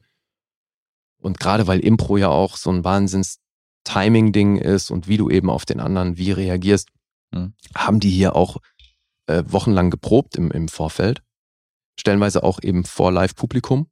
Mhm. Davon wurde stellenweise dann auch äh, was benutzt, was sie mitgefilmt haben, aber das diente natürlich primär, um da reinzukommen und das anzutesten. Ja, und Gillian Jacobs hatte im Vorfeld noch nie Impro gemacht. Die hat dann nochmal spezielles Training bekommen. Während Kate, Kate Mikuchi, die hat eben schon jahrelange Impro-Erfahrung gehabt. Und die f- kam da natürlich gut zum Zug, weil die dann ihren Kollegen auch entsprechend helfen konnte. Wenn es um diese Impro-Geschichten geht, ja. Don't think twice. Hm. Bühne des Lebens klingt wieder so ein bisschen nach Pathos und bedeutungsschwanger. Finde ich ein bisschen schade, aber Umschifft der Film aber größtenteils, ja. Also so den. Der kommt ohne Den pa Pathos komplett kitschig. ohne Pathos Komplett. aus, weil das ist eben zum Teil, deswegen finde ich es auch so hart stellenweise, ne? Weil das zeigt natürlich irgendwo eine Realität, Mhm. weil es ist illusorisch zu glauben, dass alle das schaffen. Ja, klar. Weißt du, so, es kann Ist ja immer nur, nur es einer können von. nur welche den Sprung schaffen, wenn andere zurückbleiben. Und das ist halt leider eine Branche, wo man sehr von der Hoffnung lebt. Und es ist schon auch geil zu sehen, wie die halt alle so ihre Dayjobs haben, Mhm. die zum Teil natürlich in einem völlig anderen Bereich sind. Weißt du, so die, die, die Figur von Chris Gaddard, der steht im Supermarkt und verteilt Essenssamples. Ist halt so das Hart. Übelste, was du machen kannst. Weißt du, wird von den Menschen wie Scheiße behandelt, aber auf der Bühne hat er diesen Purpose. Und da kommt er zum Leben. Mhm. Und das finde ich halt so, das hat mich auf jeden Fall krass berührt zu sehen, wie die, wie die das auch spielen, Mhm. wie die auf der Bühne einfach sich ausleben können. So, und was das mit ihnen macht, weißt du, wie glücklich die da sind. So, und dann eben diesen Scheiß im Alltag. Und dann lebst, versuchst, also du jagst diesem Traum hinterher und dann ist es aber eben Kollegin XY, die den Job kriegt, auf den du immer gehofft hast. So, und was macht das mit deinen Träumen? Klar. Weißt du, Das ist ein, das ist ein krasses Ding. Ja, du kennst es ja, also ist ja wirklich fast autobiografisch, kann man sagen, wenn du, wenn du als Schauspieler weißt, wie der Struggle ist und wie viel letztendlich da irgendwie, von wie viel Castings man angenommen wird. Und ich meine, das kannst du bei der Filmbranche auf alles runterbrechen, wie viel Drehbücher ein Drehbuchautor schreibt und wie viel davon Ja, letztendlich eben. verfilmt werden. Das ist ja, keine Ahnung, eins von 20 oder so. Ja. Also ist ja ein ewiger Struggle. Und dann ist natürlich man- nicht immer leicht, sich für den anderen zu freuen, wenn einer dann irgendwie eine Rolle kriegt, wo man selber für gecastet worden ist oder so. Ja, eben. Und dann zu sagen, aber man muss halt dann die Größe haben zu sagen, ja, alles klar, dich haben sie halt gewählt, herzlichen Glückwunsch so. Aber es ist natürlich auch, klar, ist auch, ist auch, ist auch so wehleidig, äh, nee, nicht wehleidig, sondern auf der einen Seite ist es auch bitter so, dass man den Job halt nicht gekriegt hat, obwohl Total. Ne, man kurz davor war. Ja, ja, eben. Und natürlich gehen dann die anderen hin und stellen sich selbst in Frage, weißt du, hat das was mit uns zu tun? Müssen wir härter an uns arbeiten? Ist Ja, unser genau. Material nicht gut genug? Ist es eine Typfrage? All sowas, ja. Mhm. Ja, und deswegen meinte ich ja, vielleicht kann ich da, weil ich natürlich diese Ablehnung äh, schon auch gut kenne, hat das vielleicht nochmal einen Mehrwert hier, weiß ich nicht. Ich bilde mir ein, das meinte ich ja vorhin, ich glaube, das ist ein universelles Thema, Mhm. weil es einfach um Träume geht und wie sich das in dieser Gruppe dann verändert. Das ist echt, mochte ich, mochte ich. Es, äh, für diese, wie gesagt, drei Millionen, das ist trotzdem halt ein kleiner Film. Mhm. Deswegen, ich glaube, Leute, die jetzt hier ein schwieriges Drama erwarten, sind falsch, aber ich finde, die haben das hier auch wirklich gut hinbekommen mit dieser Balance zwischen Comedy und Drama. Mhm. Weil er hat definitiv auch ein paar lustige Momente. Hört sich interessant an. Aber Schwerpunkt ist äh, ganz sicher nicht Comedy hier. Mhm. Ja, würde mich interessieren, wie der bei dir funktioniert. Don't think twice. Dann mal zu den Zahlen. Mhm. 6,7 gibt's auf IMDb. Metascore ist bei 83. Zum Thema Diskrepanz. Ja, geht in die Richtung. Ja, Rotten Tomatoes, das passt schon eher. 7,9 von 10. Publikum ist bei 3,6. Auf Letterboxd sind wir bei 3,4 im Schnitt. Mhm, mhm, mhm. Schon so ein bisschen durchwachsen. Sieht so aus, als würde die Kritik diesem Film mehr abgewinnen können als das Publikum. Hast du mal geguckt, dadurch, dass so ein kleiner Film ist und sehr unbekannt, äh, wie viel den gelockt haben bei Letterboxd? Also, Mm, nee, das kann man doch aber das hört sich an, als wäre das so ein, rausfinden. so ein eher seltener Pick. Das finde ich immer voll interessant, wenn das nur so ein paar tausend Leute sind, so. Ach so, wird- wie viele den dann schlussendlich gelockt haben, sagt was über die Bekanntheit aus, ne? Ja, schon. Hat man ja bei Hoffi zuletzt gehabt, bei The Trial, dass Mhm. eben doch verhältnismäßig wenig Leute auf dem Schirm hatten. Ja. Wo steht denn das? Na, das, äh, das Auge, das, das ist halt immer das Gesehene unter dem Film. Ah ja. Knapp 29.000. 29.000, ja gut, das ist noch verhältnismäßig viel, aber ich hatte tatsächlich schon Filme, die waren bei, die waren bei, nicht mal bei 1000. Hm. Nee, also so unbekannt ist er dann anscheinend doch Ja. nicht. Das geht dann. Okay, Jetzt darfst du raten. das ist nicht leicht. Nicht leicht? Hm. Ich tippe auf eine 9. Na, war schon anscheinend doch leicht. Das ist Hm. richtig. Okay. War anscheinend doch leicht. Naja, ich habe ja trotzdem geschwankt und tendiert. Ja. Ja, Das Ergebnis hat doch gestimmt.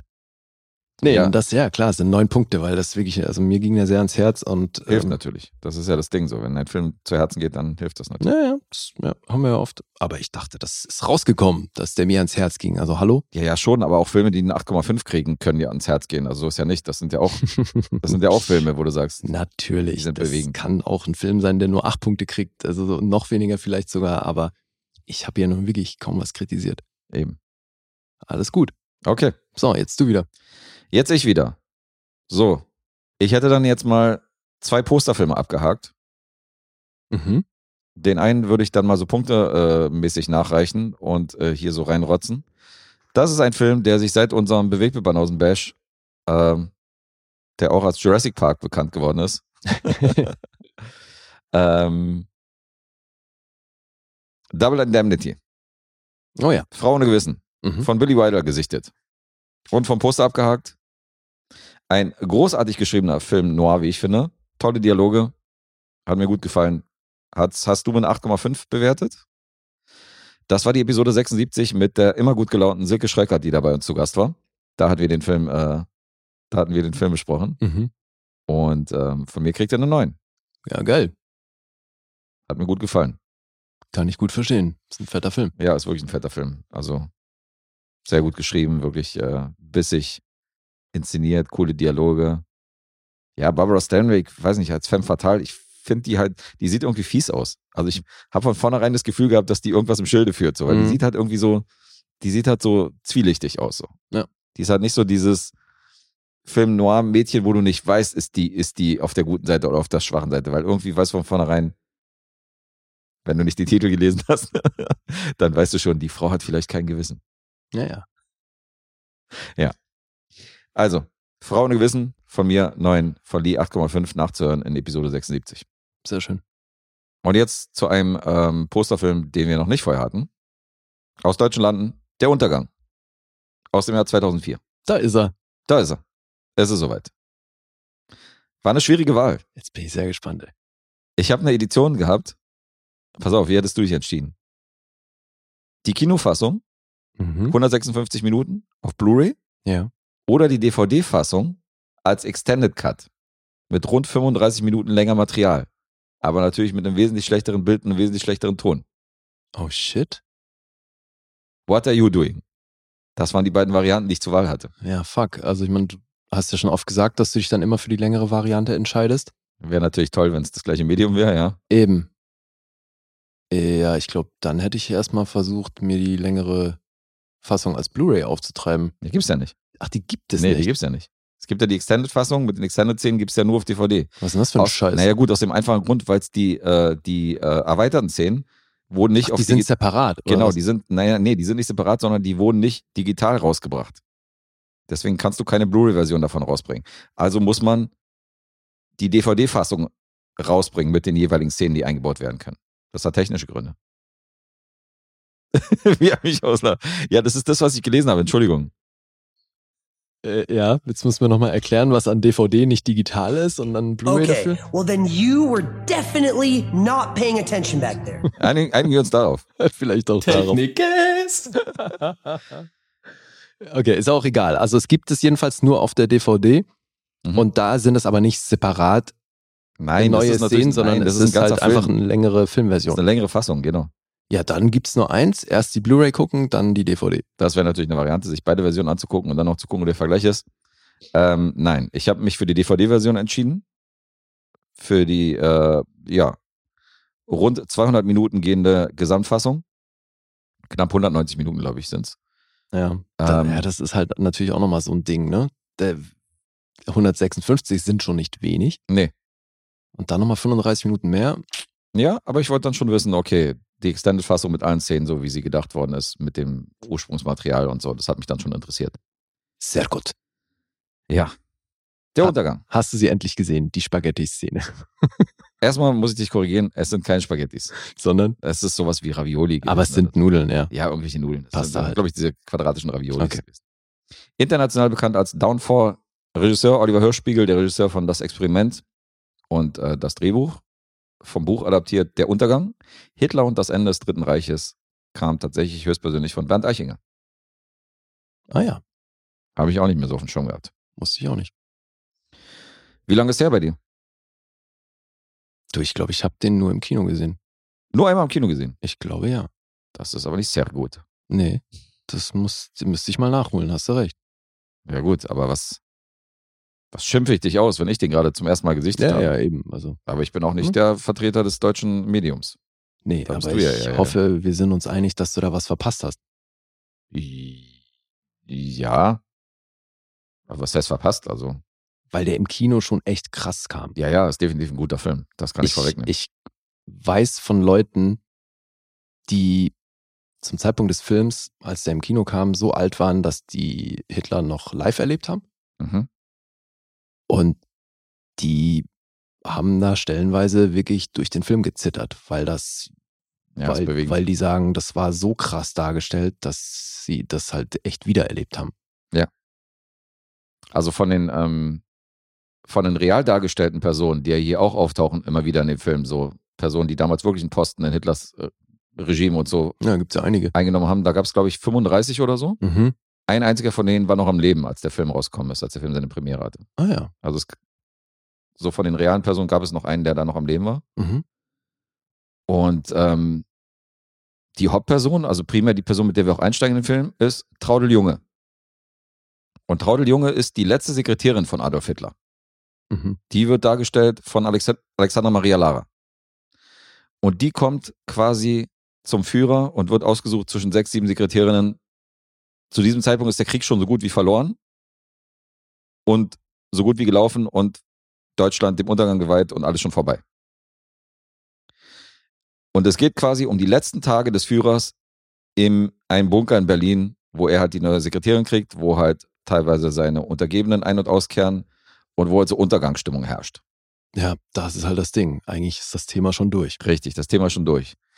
Und du hast, das Problem ist, dass du Untergebene hast, die teilweise an seinem Verstand zweifeln, weil Adolf Hitler halt immer noch Ansagen macht und, äh, und Befehle erteilt, die halt irgendwie keinen Sinn machen, Mhm. weil er eine Truppe, die komplett zerstreut ist und wo sich 90 Prozent der Truppe schon komplett aufgelöst hat und irgendwie in alle Winde verstreut und geflüchtet sind, die will er irgendwo in Richtung Feind schicken. Ja. Wo halt nur noch irgendwie versprenkelt so vier, fünf Soldaten irgendwie in dieser Wildnis rumstehen. Das ist für ihn halt eine Division. Und der sagt halt, die müssen halt fürs deutsche Volk müssen die sterben und die müssen da und da angreifen. Mhm. Wo praktisch seine, seine vorgesetzten Generäle und die Stabsmarschäle halt bei ihm sagen, also die wollen ihn natürlich nicht widersprechen, aber du siehst in den Gesichtern, dass die denken so, ja, was mit ihm los? was ist denn mit dir los? So, Ja. Was ist denn das, was ist denn das für, ein- für ein Befehl? Es gibt aber auch andere, die folgen ihm blind, egal was er sagt. Mhm. Und vergöttern ihn halt und würden halt mit ihm bis in den Tod gehen. Und Ja, tun sie auch. tun sie auch, ja, genau. Und während draußen halt so äh, russische Truppen halt die Stadt überrennen, hast du halt am drinnen und außerhalb der Stadt so ein bisschen im Umfeld dieses Bunkers, wird hier halt das Geschehen beleuchtet. In diesen drei Stunden. Und das ist krass, weil die Darstellung von Hitler, von Bruno Ganz, Ja, er ist halt dieser, er ist halt dieser kleine, gebeugt laufende, gebeutelte Mann, der halt immer wieder diese Wutausbrüche hat, aber wo du halt auch siehst, der ist auch total zittrig. Wenn er so, Ja. wenn er so irgendwelche Sitzungen hat mit seinen Leuten, du siehst halt, wie er die ganze Zeit so zittert, der studiert ja auch so Parkinson-Patienten für diese Rolle. Mhm. Und du merkst, der ist nicht mehr so Herr seiner Sinne. Ja. Weil das, was er sagt und das, was er von sich gibt, so, das ist nicht mehr so, also, äh, wie ich schon gesagt habe, selbst seine Untergebenen zweifeln ja größtenteils an ihm und sagen so, Alter, okay, der ist nicht mehr das, was er sein sollte. Mhm. Auf der anderen Seite wirst du dann natürlich auch zum Tode verurteilt, wenn du irgendwas gegen ihn sagst oder Ja, wenn ja, du irgendwie klar. seine, seine Befehle in, in äh, wenn du die irgendwie hinterfragst oder so. ja, Das ist deswegen. natürlich auch Also verboten. Nein sagen ist halt nie eine Option. richtig. Und das ist das Problem bei dieser Geschichte und ähm, natürlich auch großartig gespielt von Bruno Ganz, den man hier erwähnen muss. Ey, ja, also, ey, Alter, ich finde so eine Darstellung, ne? Das ist Ja. für mich so ein Paradebeispiel, wie du es machen musst, was die Körperlichkeit und die Sprache und die ganzen Manorismen angeht. Alter, du siehst ja quasi nichts mehr von Bruno Ganz. Ja, das stimmt. Ne? Also siehst du keinem Mhm. Zeitpunkt siehst du hier den Schauspieler arbeiten. Das sage ich schon auch, weil im Hinblick auf meinen nächsten Film ist das nämlich ein Riesenthema. Nein. Und- Wie? Du spielst Hitler. Was? Die spielt Hitler oder was? Ach, Alter, der Film, den ich jetzt hier als nächsten bringe, Mhm. Ach da so. ist ein Riesenthema, dass, Beim nächsten dass Film, ich man dachte, Schauspieler speziell. arbeiten sieht. Und das ist halt, ähm, finde ich, hier so krass, weil, Alter, Bruno Ganz, der ver verinnerlicht das Mhm. Ding so dermaßen. Ich fand das unglaublich. Und er bringt ihn halt trotzdem noch so, er bringt halt so Charakter mit rein. Weil er hat sich erstmal erstmal dagegen gewehrt, weil er gesagt hat, er, er will nicht Adolf Hitler spielen. Mhm. weil er ist der millionste Schauspieler, der jetzt als Adolf Hitler vor der Kamera steht. Ja. Und dann hat er irgendeine Darstellung gesehen von irgendeinem russischen Charakterdarsteller irgendwie von 64. Mhm. Und das hat ihn überzeugt, weil der Typ wohl ein ganz krasser, weil der wohl dafür gesorgt hat, dass Adolf Hitler irgendwie Charakter in seiner Rolle, dass, da- dass da Charakter vorblitzt und so Ja. seine, seine menschlichen Seiten. Genau, auch- du siehst eine menschliche Seite von ihm. Und das hat Bruno ganz überzeugt, dass er gesagt hat, okay, alles klar, man kann den auch menschlich darstellen. Mhm. Und das hat ihn gereizt an dieser Rolle. Ja. Halt dem Typen so ein paar Face- Facetten zu geben und nicht nur als Witzfigur dastehen zu lassen. Oder Das so, ist oder es halt, ne? In den meisten Fällen ist Hitler ja eher eine Karikatur in den Richtig. meisten Filmen, aber das hat er mal hinbekommen, Alter, dass, dass du Richtig. hier eine menschliche Seite von ihm siehst. Ja, das hat er geschafft. Und also die Darstellung. aber ne, war es es ganz ist krass. ja diese Gratwanderung, man sympathisiert ja trotzdem nicht mit ihm. nee, nee, du Aber du sympathisierst kannst mit halt so krass verstehen, wie er in der Situation abgeht. ihm. Ja, klar. Der ist halt auch so zwischen. Also er will halt nicht kapitulieren, weil er sagt sich, Mhm. dafür habe ich das nicht aufgebaut, jetzt um Ja. jetzt hier aufzugeben oder so. Und ähm, der erteilt halt die unsinnigsten Befehle halt nur, um Befehle zu erteilen. Mhm. Also es ist echt krass. Und das ist echt ein guter Film. Also, und du hast das Who is Who der deutschen Schauspielszene, das kann man schon ja sagen in der Besetzung, weil wer hier alles auftaucht, meine Fresse, Alter. Ja, Also neben Bruno Ganz und Alexander Maria Lara kann ich noch aufzählen. Ulrich Mattes, Alter, den fand ich so creepy als Goebbels. der war super creepy. Alter, meine Fresse, ey. Der war wirklich creepy. Ah. Also so da mit diesen helfen dunklen ihm, Augen und das so. ist nicht genau das Ding, da helfen ihm natürlich diese dunklen Augen so Klar. wahnsinnig, Alter, Alter. Ich dachte ja, dass er, also ich habe ja nicht viel von ihm gesehen. Ich habe ja sowieso nicht so viel deutsches Kino oder Fernsehen gesehen. Und ähm, dachte so, okay, der ist bestimmt, Ulrich Mattes hat bestimmt voll viel Schurkenrollen gespielt, so wie er aussieht, so dieses fiese Aussehen. Und Ja. dann habe ich aber gesehen, der war auch Tatort, äh, Tatort äh, Kommissar und so gewesen, oder? Das weiß ich gar nicht. Das muss schon eine Weile her sein. Ich Also bin ich ja hab nicht so nämlich- tatortaffin, aber ja, ich habe so Filmo- in seiner Filmografie habe ich gesehen, dass er auch ein Tatort-Kommissar gespielt hat. Dachte so, okay, Mhm. wahrscheinlich war es dann doch nur die Rolle. Ja. Ähm, nee, der ist wahnsinnig vielseitig. Also es ist schon ein richtig guter Ulrich Mattes. Wen haben wir noch? Juliane Köhler. Äh, Corinna Harfuch spielt mit. Mhm. Heino Fercht, da haben wir ihn. Mhm. Christian Berkel dürfte ein Begriff sein. Der Okay. war auch schon beim Experiment dabei. Thomas Kretschmann. Ulrich Nöthen. Justus von Donani. Götz Otto. Christian Redel aus Krabat neulich gehabt. Mhm. Anna Thalbach, auch aus Krabat. David Striso spielt mit. Julia Jentsch. David Striso, ne? Äh, David Striso. David. Äh, David Striso. Mhm. Was habe ich gesagt? David. Achso, David wird ausgesprochen. Nee, nee, der wird mit E geschrieben, meine ich auch. Was? Da gucke ich jetzt nodamal nach, bevor ich hier irgendeinen Käse erzähle. Ich dachte, aber- du kommst jetzt mit David, David Aussprache von wegen. Nee, nee, nee, Geht doch nee, beides. nee, schreibt sich, äh, Das kann ich mir nicht. Ist das so? ja, David Striso. ja. Mit E, ja? Yes, sir. Habe ich, mir- ja, hab ich mir falsch aufgeschrieben. Bei mir steht er mit A. Habe ich neulich auf dem Filmfest München kennengelernt. Netter Typ. Okay. Ja, und auch, ein- finde ich, echt ein krasser Schauspieler. Mhm. Mittlerweile ja auch gut beschäftigt. Die, die, mittlerweile ist gut, der ist schon echt Ja, lange gut. gut, beschäftigt. Ja, Ja, ja. Ich meine, 2000 hier beim Untergang, da war, er, da war er sicher noch einer von den jüngeren, von den jüngeren Talenten, oder? Also Ja. ist ja, da war er noch nicht so der Riesenschritt, ja, ja. Nee, klar. sondern so in den letzten Jahren. Julia Jentsch muss ja auch eine ihrer ersten Rollen gewesen sein, oder?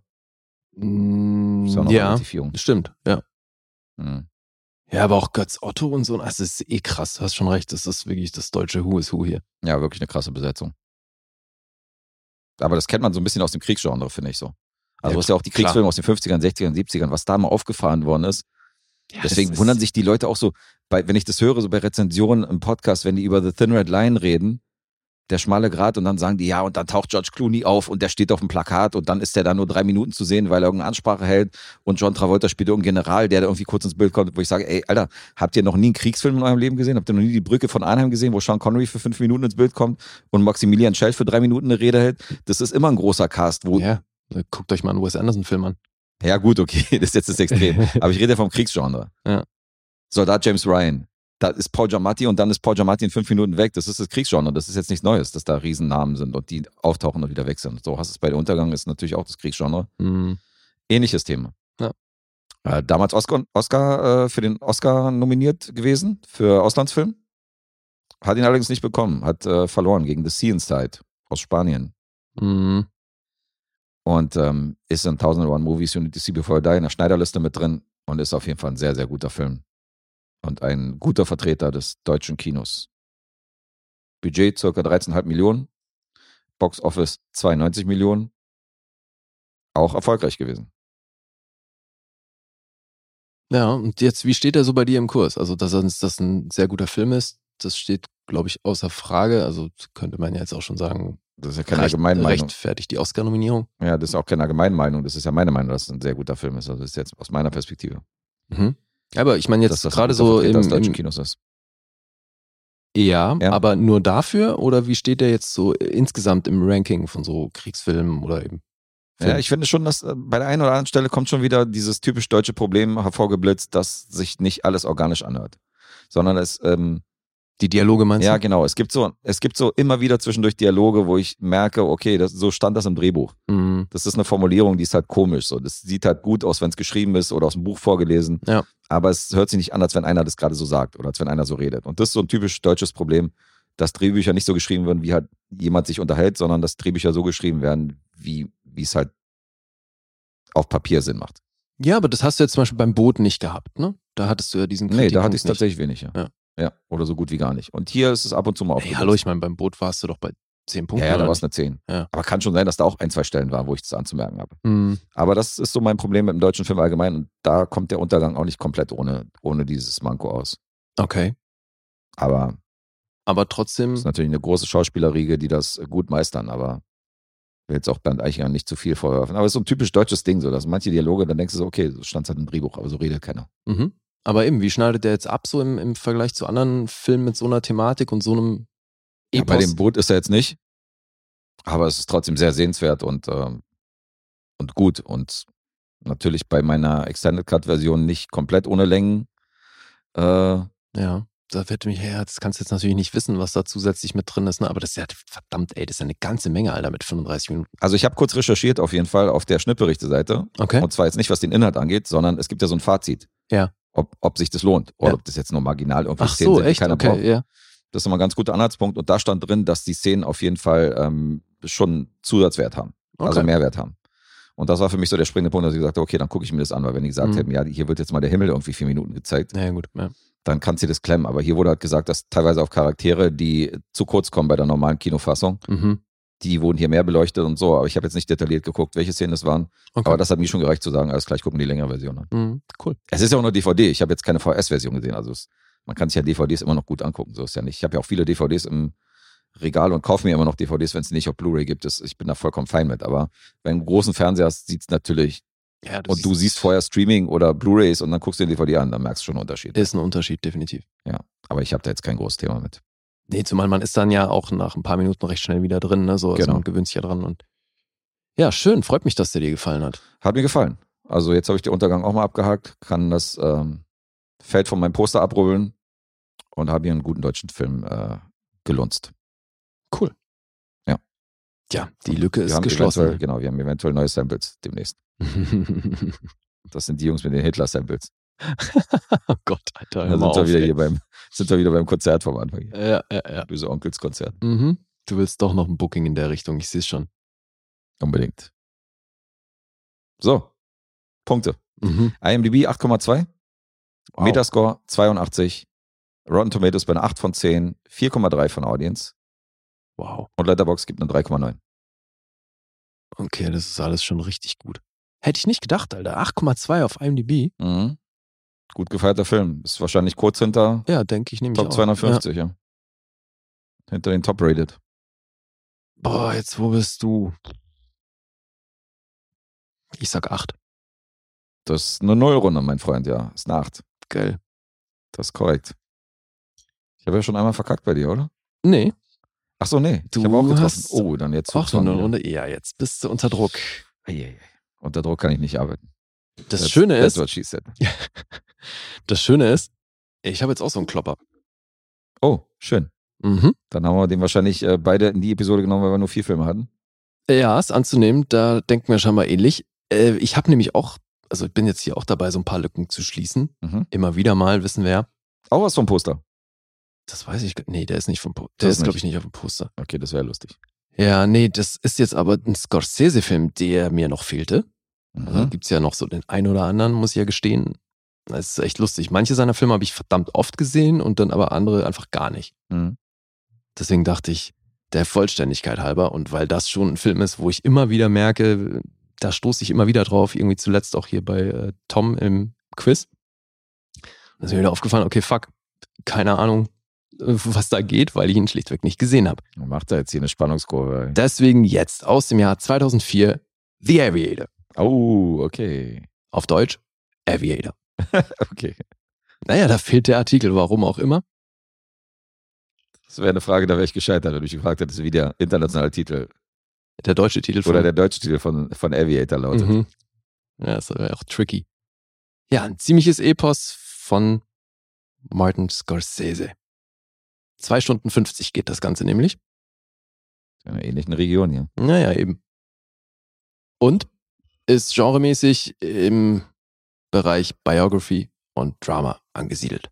Mhm. Hat 2005 die meisten Oscar-Nominierungen bekommen mit ganzen elf. Fünf davon gewonnen.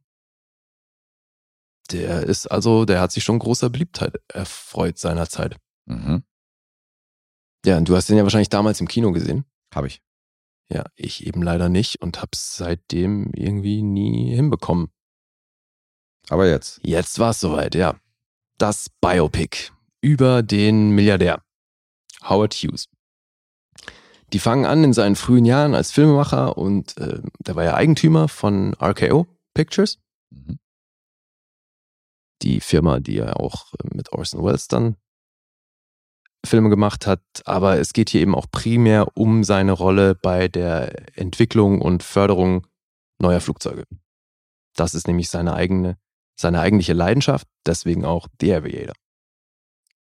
Der war halt so ein wahnsinnig risikofreudiger Typ, der hat äh, Geld rausgeballert, als gäbe es keinen Morgen, aber das ist ja als Milliardär wahrscheinlich auch eine Ecke einfacher, aber da schon auch im wirklich großen Stil, weil der halt dann bei der Entwicklung und da zum Teil sehr experimentierfreudig, was so diese Flugzeuge anging, hat der halt Millionen verballert dem die einfach irgendwelche Flugzeuge designt haben nach seinen äh, Angaben und dann hat das mal funktioniert, mal nicht und es ging dann so weit, dass er 1939 hat er TWA gekauft, weil die ziemlich am struggeln waren.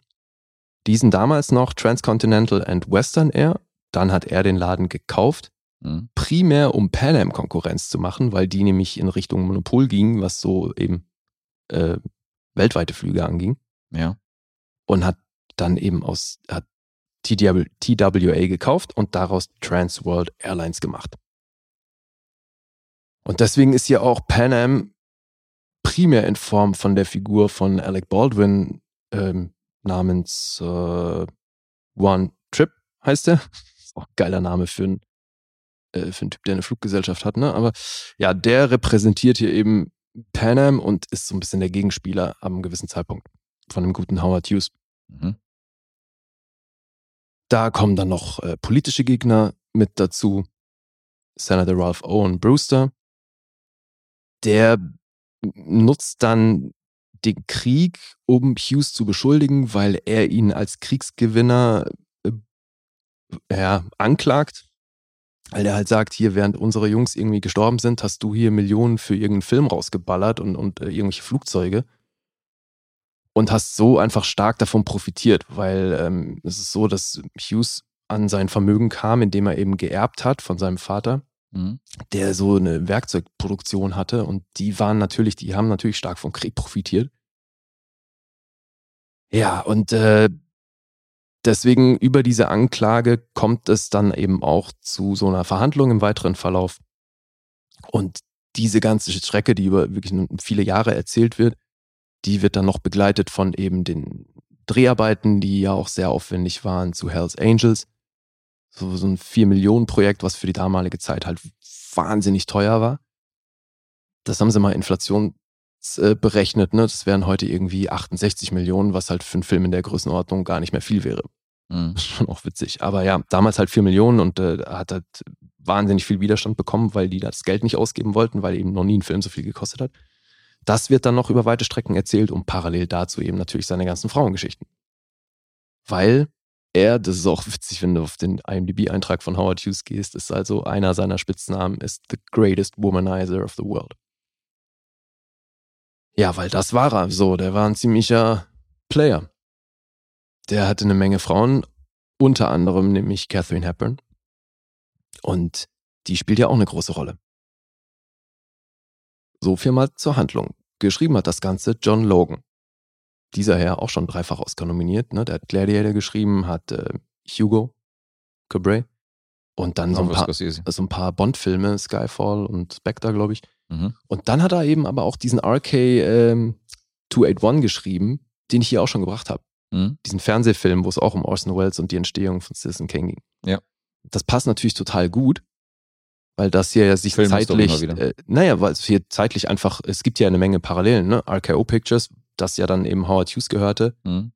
Und das ist aber schon witzig, weil bei dem Fernsehfilm kommt Orson Welles echt nicht gut weg und Howard Hughes ähm, scheint John Logan nicht, also anscheinend lieber gemocht zu haben, weil der kommt nicht so schlecht weg bei der Nummer. Okay. Das finde ich, wenn man jetzt mal so die gesamte Darstellung hier anguckt. Aber sei es drum. Also der hat das Ding geschrieben und interessanterweise, Alter, aber ich glaube, das hat niemand auf dem Zettel, sollte diesen Film ursprünglich Michael Mann machen. Michael Mann. Alter, der sollte diesen Film, bei diesem Film Regie führen, mit dem Drehbuch von John Logan. Jetzt hat der aber Back-to-Back Biopics gemacht mit Insider und Ali. Ne, 99 und 2001. Und wollte dann stattdessen lieber nur produzieren, deswegen, der hat hier diesen Film produziert, Mhm. und hat Martin Scorsese das Drehbuch angeboten. Meinte, willst du Regie führen? Und äh, das kam dann auch, also äh, hinterher, weil ich glaube, bei einer Golden Globe Verleihung oder so hat DiCaprio dann auch so am Rande gedroppt, dass Michael Mann halt auch mit am Drehbuch beteiligt war. Deswegen, das war ursprünglich ein Projekt von John Logan und Michael Mann. Okay, Scorsese war zweite Wahl. Und Scorsese, äh, also weil ich das finde ich irgendwie cool, dass ich das jetzt im Nachhinein gelesen habe, weil ich habe mich an manchen Stellen schon auch gefragt, so warum ist das ein Scorsese-Film? Es, es geht nicht um die üblichen Scorsese-Themen. Weißt du, es geht hier nicht um nicht so um, um, um Macht und, und Beziehungsverhältnisse wie sonst. Irgendwie fühlte sich das für mich nicht nach so einem Scorsese-Film an. Mhm. Aber gut, er hat hier Regie geführt und hat dann natürlich auch in dem Moment, wo er das Ding übernommen hat, hat er hier den Ton angegeben und hat dann eben auch natürlich alle Entscheidungen getroffen, die hier größere Konsequenzen hatten in alle möglichen Richtungen. Zur Besetzung. Das ist nämlich natürlich äh, Scorsese zuzuschreiben, wer hier den guten Howard Hughes spielt. Das ist nämlich Leonardo DiCaprio. Als Catherine Hepburn gab es für Scorsese nur Kate Blanchett. Das war seine erste Wahl. Die hat er dann auch gespielt.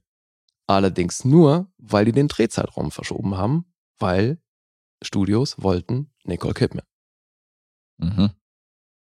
die ich mir auch sehr gut in der Rolle hätte vorstellen können. Ja. Dann haben wir Ava Gardner. Die wird von Kate Beckinsale dargestellt. War tatsächlich auch nicht die erste Wahl. Die hat aber 10 Kilo zugenommen für die Rolle. Dann haben wir hier den, der die Finanzen von Howard Hughes verwaltet, Noah Dietrich, gespielt von John C. Riley. Alec Baldwin habe ich schon erwähnt. Und dann haben wir eben noch der Senator wird von Alan Alda gespielt. Übrigens auch Oscar nominiert hier. Mhm. Das e-, einzige Mal in seiner Karriere. Krass. Und späte Nominierung. Ja. Ian Holm haben wir, Adam Scott, den ich super fand hier. Äh, Matt Ross, den wir primär aus äh, Silicon Valley kennen, ne? aber Mhm. der spielt hier so den, der, der technisch für äh, die Sachen von Howard Hughes zuständig ist, also wenn es dann um die Flugzeugentwicklung geht. Übrigens, die Rolle sollte ursprünglich Barry Pepper spielen. Ah. Finde ich ja typmäßig sehr ähnlich, muss ich sagen. Ja. Aber Matt Ross Okay. macht das super. Dann gibt's natürlich auch die Figur von Jean Harlow, weil die ist damals mit ihren 19 Jahren auf so eine Filmpremiere gegangen mit Howard Hughes und da war auch so ein bisschen Liebelei am Start. Die wird witzigerweise von einer 34-jährigen Gwen Stefani gespielt. Ach so. Hatte ich ja gar nicht mehr auf dem Schirm. Dann haben wir Jude Law, der hier relativ kurz auch nur Errol Flynn spielt. Mhm. Grandios besetzt, wie ich finde. Ja. Klassischer Hollywood halt. Ey, nee, vor allem, also er hat das wirklich, dieses, diesen Swagger von so einem Errol Flynn, das bringt Jude Law echt geil. Ja, Jude Law hat schon so ein bisschen so dieser, dieser, dieses alte Hollywood. Voll, Weißt du, ne? Also Von seinem Flair und von seinem Finde ich auch. Auftreten Eben, und so. er hat die irgendwie diese Aura. Hat er, ja.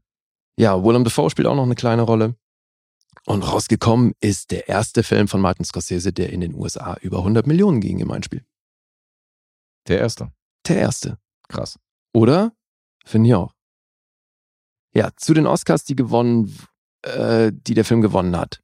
Das war allen voran Kate Blanchett für ihre Darstellung als Catherine Hepburn. Mhm. Es gab einen Kamera-Oscar, es gab einen Oscar für Schnitt, Art Direction und Kostümdesign. Die restlichen Nominierungen waren bester Film, DiCaprio für die Hauptrolle, Regie, Original Screenplay, Soundmixing und Alan Alda als Supporting Actor. Mhm. Ja, und auch wenn das irgendwie der erste Film ist, der über 100 Millionen ging von Scorsese, war der insgesamt mit 213 Millionen, hat er nicht mal das Doppelte gemacht, ist natürlich wahrscheinlich trotzdem als Erfolg zu verbuchen, aber Großkasse haben die mit dem Ding nicht gemacht. Nee. Deswegen ist ja krass, deswegen hat man auch drüber diskutiert, dass Scorsese so viel Geld kriegt für den, für den nächsten Film da. Äh, hier Flowers, auf dem- äh, Flowers Moon hin und her. Ähm, weil der ja nie so richtig, richtig Kasse gemacht hat mit seinen Filmen, weil das nie so richtiger, Ja, ja, eben. richtige Cash-Cows waren. Immer Deswegen. mehr so die Kunst, ne? Genau. Stimmt schon, in der Kritik immer gut ge- weggekommen, aber nie so ein Wahnsinns-Kassenmagnet. Mhm. Das hat sich dann eben, glaube ich, mit, Di- mit seiner vermehrten Arbeit mit DiCaprio schon so ein bisschen verändert. Aber er ist ja immer noch nicht der, der jetzt irgendwie die Milliarde am Boxoffice macht. Eben. Ja, aber er hat hier eben wirklich viele interessante Entscheidungen getroffen. Ich gehe nicht mit allen d'accord. Aber darunter fallen halt auch so Sachen wie eben diese Spielerei mit der Optik. Ne? Es gab ja eben auch- dann auch diese Nominierung für den Kameraoscar. Das hat viel damit zu tun, dass die hier mit Filtern gearbeitet haben. Mhm. Wir haben so digitale Filter eingesetzt, schon beim Drehen, also in, in den Kameraprozessor mit eingebaut und so ein Shit. Also ganz äh, auch innovativ, aber hatte dann auch mitunter erst Probleme mit den Negativen so und äh, das, was aber schlussendlich rausgekommen ist, ist dann schon das, was Scorsese sich vorgestellt hat. Mhm. Das hat aber eben zum Beispiel zur Folge, dass der versucht hat, über die, die Epochen, die erzählt werden, also irgendwie in den 20ern oder 30ern spielt, so dass er sich halt auch farblich an den jeweiligen Epochen orientiert hat. Mhm. Hast du zum Beispiel eben gerade diese Szene mit Jude Law, wo er Errol Flynn spielt und die sich in diesem Club, äh, ne, die sind die da in diesem Club, wo, wo eine Menge los ist und dann sitzen die da am Tisch und Hughes bestellt sich was zu essen. Und Errol Flynn geht hin und sagt, ah ja, geil, Erbsen so, schnappt sich mit der Hand eine Erbse von seinem Teller und steckt sie sich im Mund. Und daraufhin ist Hughes halt völlig angeekelt, weil, er- weil er ja so ein Germaphobe ist. Ne? Das Mhm. ist ja auch noch ein Riesenthema, dass er hier psychische Probleme hat und ähm, großes Problem hat, wohl damit hatte, wenn, wenn irgendwelche Keime unterwegs sind und ne, wenn an, von anderen Leuten angefasst zu werden und so, Hände schütteln ist ein Riesenthema Mhm. ähm, Schmutz auf der Kleidung anderer Leute und so, sofort auch was, was ihm ins Auge fällt und was ihn nicht loslässt und so. Und er ist halt, halt ziemlich neurotisch unterwegs. Ja. Und dann ähm, sind diese Erbsen blau im Bild. Mhm. Aufgrund der Farbpalette, die er da verwer- äh, verwendet hat, weil halt er wollte diese Farbigkeit der jeweiligen Epoche wiedergeben. Deswegen auch in dieser ersten Sp- Szene mit Catherine Hepburn, wo sie Golf spielen, der Rasen ist ja nicht grün.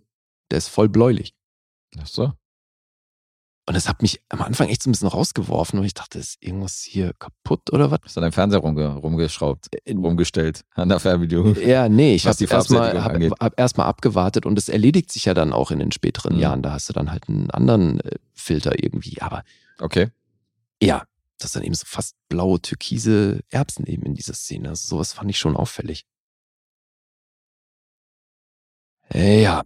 Ach so, übrigens, Elva Gardner sollte ursprünglich Gwyneth Paltrow spielen. Was ich auch eine spannende Idee finde. Okay. Aber das hätte ich mal so gar nicht geglaubt. Ja, ähm, ich muss sagen, diese Darstellung von Kate Blanchett, ich schätze ja Kate Blanchett sehr. Und das, was sie macht, ich finde die ja wirklich fast immer gut. Mhm. Jetzt hat die hier ausgerechnet einen Oscar bekommen. Da gehst du nicht konform. Nee, Alter, weil hier ist jetzt nämlich genau das, was ich vorhin angesprochen habe bei Bruno Ganz. Ich sehe die hier arbeiten. Ach so, auf Kip Blanchett war das bezogen. Ich dachte Ja. die ganze Zeit, du willst auf Leonardo hinaus. Da kommen wir auch noch dazu. Okay.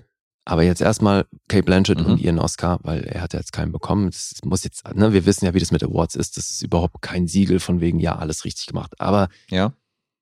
ich kann natürlich verstehen, dass sie nominiert ist. Mhm. Aber ganz ehrlich, jetzt gerade, wenn es darum geht, wenn du das mit Bruno Ganz vergleichst, weil die hat, natürlich hat sich Kate Blanchett hier alles reingezogen. Scorsese hat sie beauftragt, die ersten 15 Filme von Hepburn anzugucken, um sich eben ihre Körperlichkeit und ihre Manierismen und vor allen Dingen die Art, wie sie gesprochen hat, war ja schon auch sehr prägnant. Ja. Jetzt kommt hier natürlich erschwerend hinzu, dass im Gegensatz zu Hitler jemand wie Catherine Hepburn halt sehr präsent auf dem Schirm habe, weil ich viele ihrer Filme kenne. Und ich weiß, wie sie Wenig Filme von Hitler gesehen hast bisher. Ja. ja, macht Sinn. und halt weiß, wie sie spricht, wie sie sich bewegt hat, was so auch ihr, ihr Timing, ne? die hat ja auch eine sehr eigene Körperlichkeit, die war ja schon für ihre Verhältnisse sehr burschikos unterwegs so Mhm. und halt sehr laut und, und manchmal eben aber auch drüber und das ist aber eben gerade diese Gratwanderung, weißt du, wenn die so lacht wie die Hepburn, sehe ich halt, dass sie das herstellt und es kommt aber nicht von ihr. Und deswegen glaube ich, wäre ein bisschen weniger mehr gewesen, Also du siehst halt, dass sie die ganze Zeit kopiert. genau, ich sehe sie halt arbeiten am Mhm. laufenden Band. Und das ist echt schade, weil ich, ne, alleine, dass ich an den Punkt komme, wo ich das so analysiere, da hat der Film ja schon ein bisschen was falsch gemacht. Aber Mhm. wirklich, also mit ihrer Darstellung, da war ich an so vielen Punkten, also vor allem am Anfang ist es noch so äh, mit am schwierigsten, das wird dann gegen Ende raus, hat man sich so ein bisschen dran gewöhnt, aber ey, im ersten, mein erster Impuls war so, wow, okay, die spielt groß, ey. Also groß im Sinne von, die macht halt echt viel. Ja, ja. Und das ist, na, es ist natürlich auch eine Herausforderung, weil die hat einen wahnsinnig eigenen Akzent, ne? Dieses New, die hat so einen speziellen New England-Akzent wohl und das war eben so ein Riesenthema, den drauf zu kriegen. Die hat auch mit Coaches gearbeitet und so. Erstmal handwerklich alles richtig gemacht, aber das ist nicht so in den Körper übergegangen, dass ich sie eben nicht mehr arbeiten sehe. Mhm. Das ist mir hier echt aufgefallen. Ja, aber auch hier haben wir eine subjektive Meinung von dir. Also sie hat Total. ja dann den Academy Award dafür bekommen. Insofern scheinen andere To- Leute anders ja, gesehen total. Aber das wäre auf jeden Fall jetzt für mich, ich habe jetzt nicht nachgeguckt, wer die Konkurrenz war, aber Mhm. wir hatten es ja neulich von ähm, mit dem Los von Hoffi davon, Die kann man praktisch mit reinnehmen, ja. die würde ich damit reinnehmen. Mhm.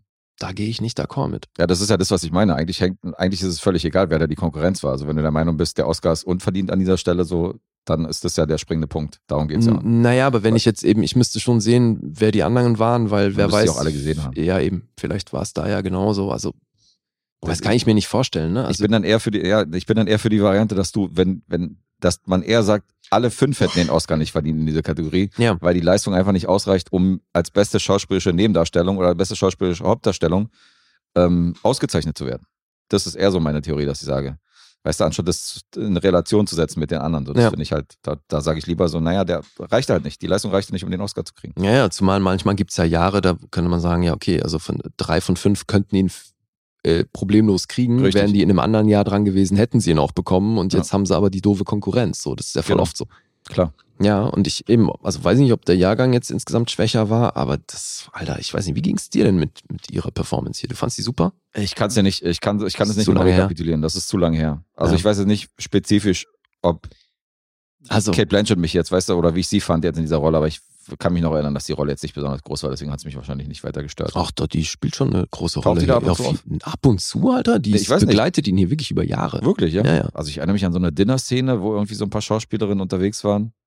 Nee, nee, die ist dann sogar mal bei, bei ihr und ihren, ihrer Familie zu Hause. Das ist ja ein sehr prägnantes Erlebnis für ihn auch. Nee, nee, also die waren eine Zeit lang zusammen. Ja, das ist einfach zu lange her. Ja, wie auch immer. Ähm, ich finde halt eben, also das, was sie hier macht, das äh, hat mich an manchen Stellen gestört, aber sei es drum. Mhm. Ich finde nämlich auch die Besetzung von DiCaprio nicht optimal. Okay. Also jetzt mal unabhängig von so Dingen wie Optik und so. Wobei eben so ganz unabhängig kann man es halt nicht machen, weißt du, weil ich finde, bei, bei Kate Blanchett ist es auch schon so eine Sache. Ich finde halt nicht mal, dass die wirklich optisch Catherine Hepburn sehr nahe kommt. Deswegen glaube ich, eine Nicole Kidman wäre optisch eventuell näher dran gewesen. Mit ein bisschen Maske und so. Ja, aber es gab schon Filme, die gar nicht so Wert auf die Optik gelegt haben von dem Schauspieler. Ja, aber Und eben, halt wenn du, Performance gestimmt. wenn du das komplett äh, so verkörperst und verinnerlichst, dass ich da nicht an so einen Punkt komme, wo ich sage, ich sehe die arbeiten, Mhm. dann fein. Weil es geht ja wirklich nur darum, das Wesen oder das, was, ihn, was die Person im Kern ausgemacht hat, irgendwie möglichst gut zu verinnerlichen. Ja.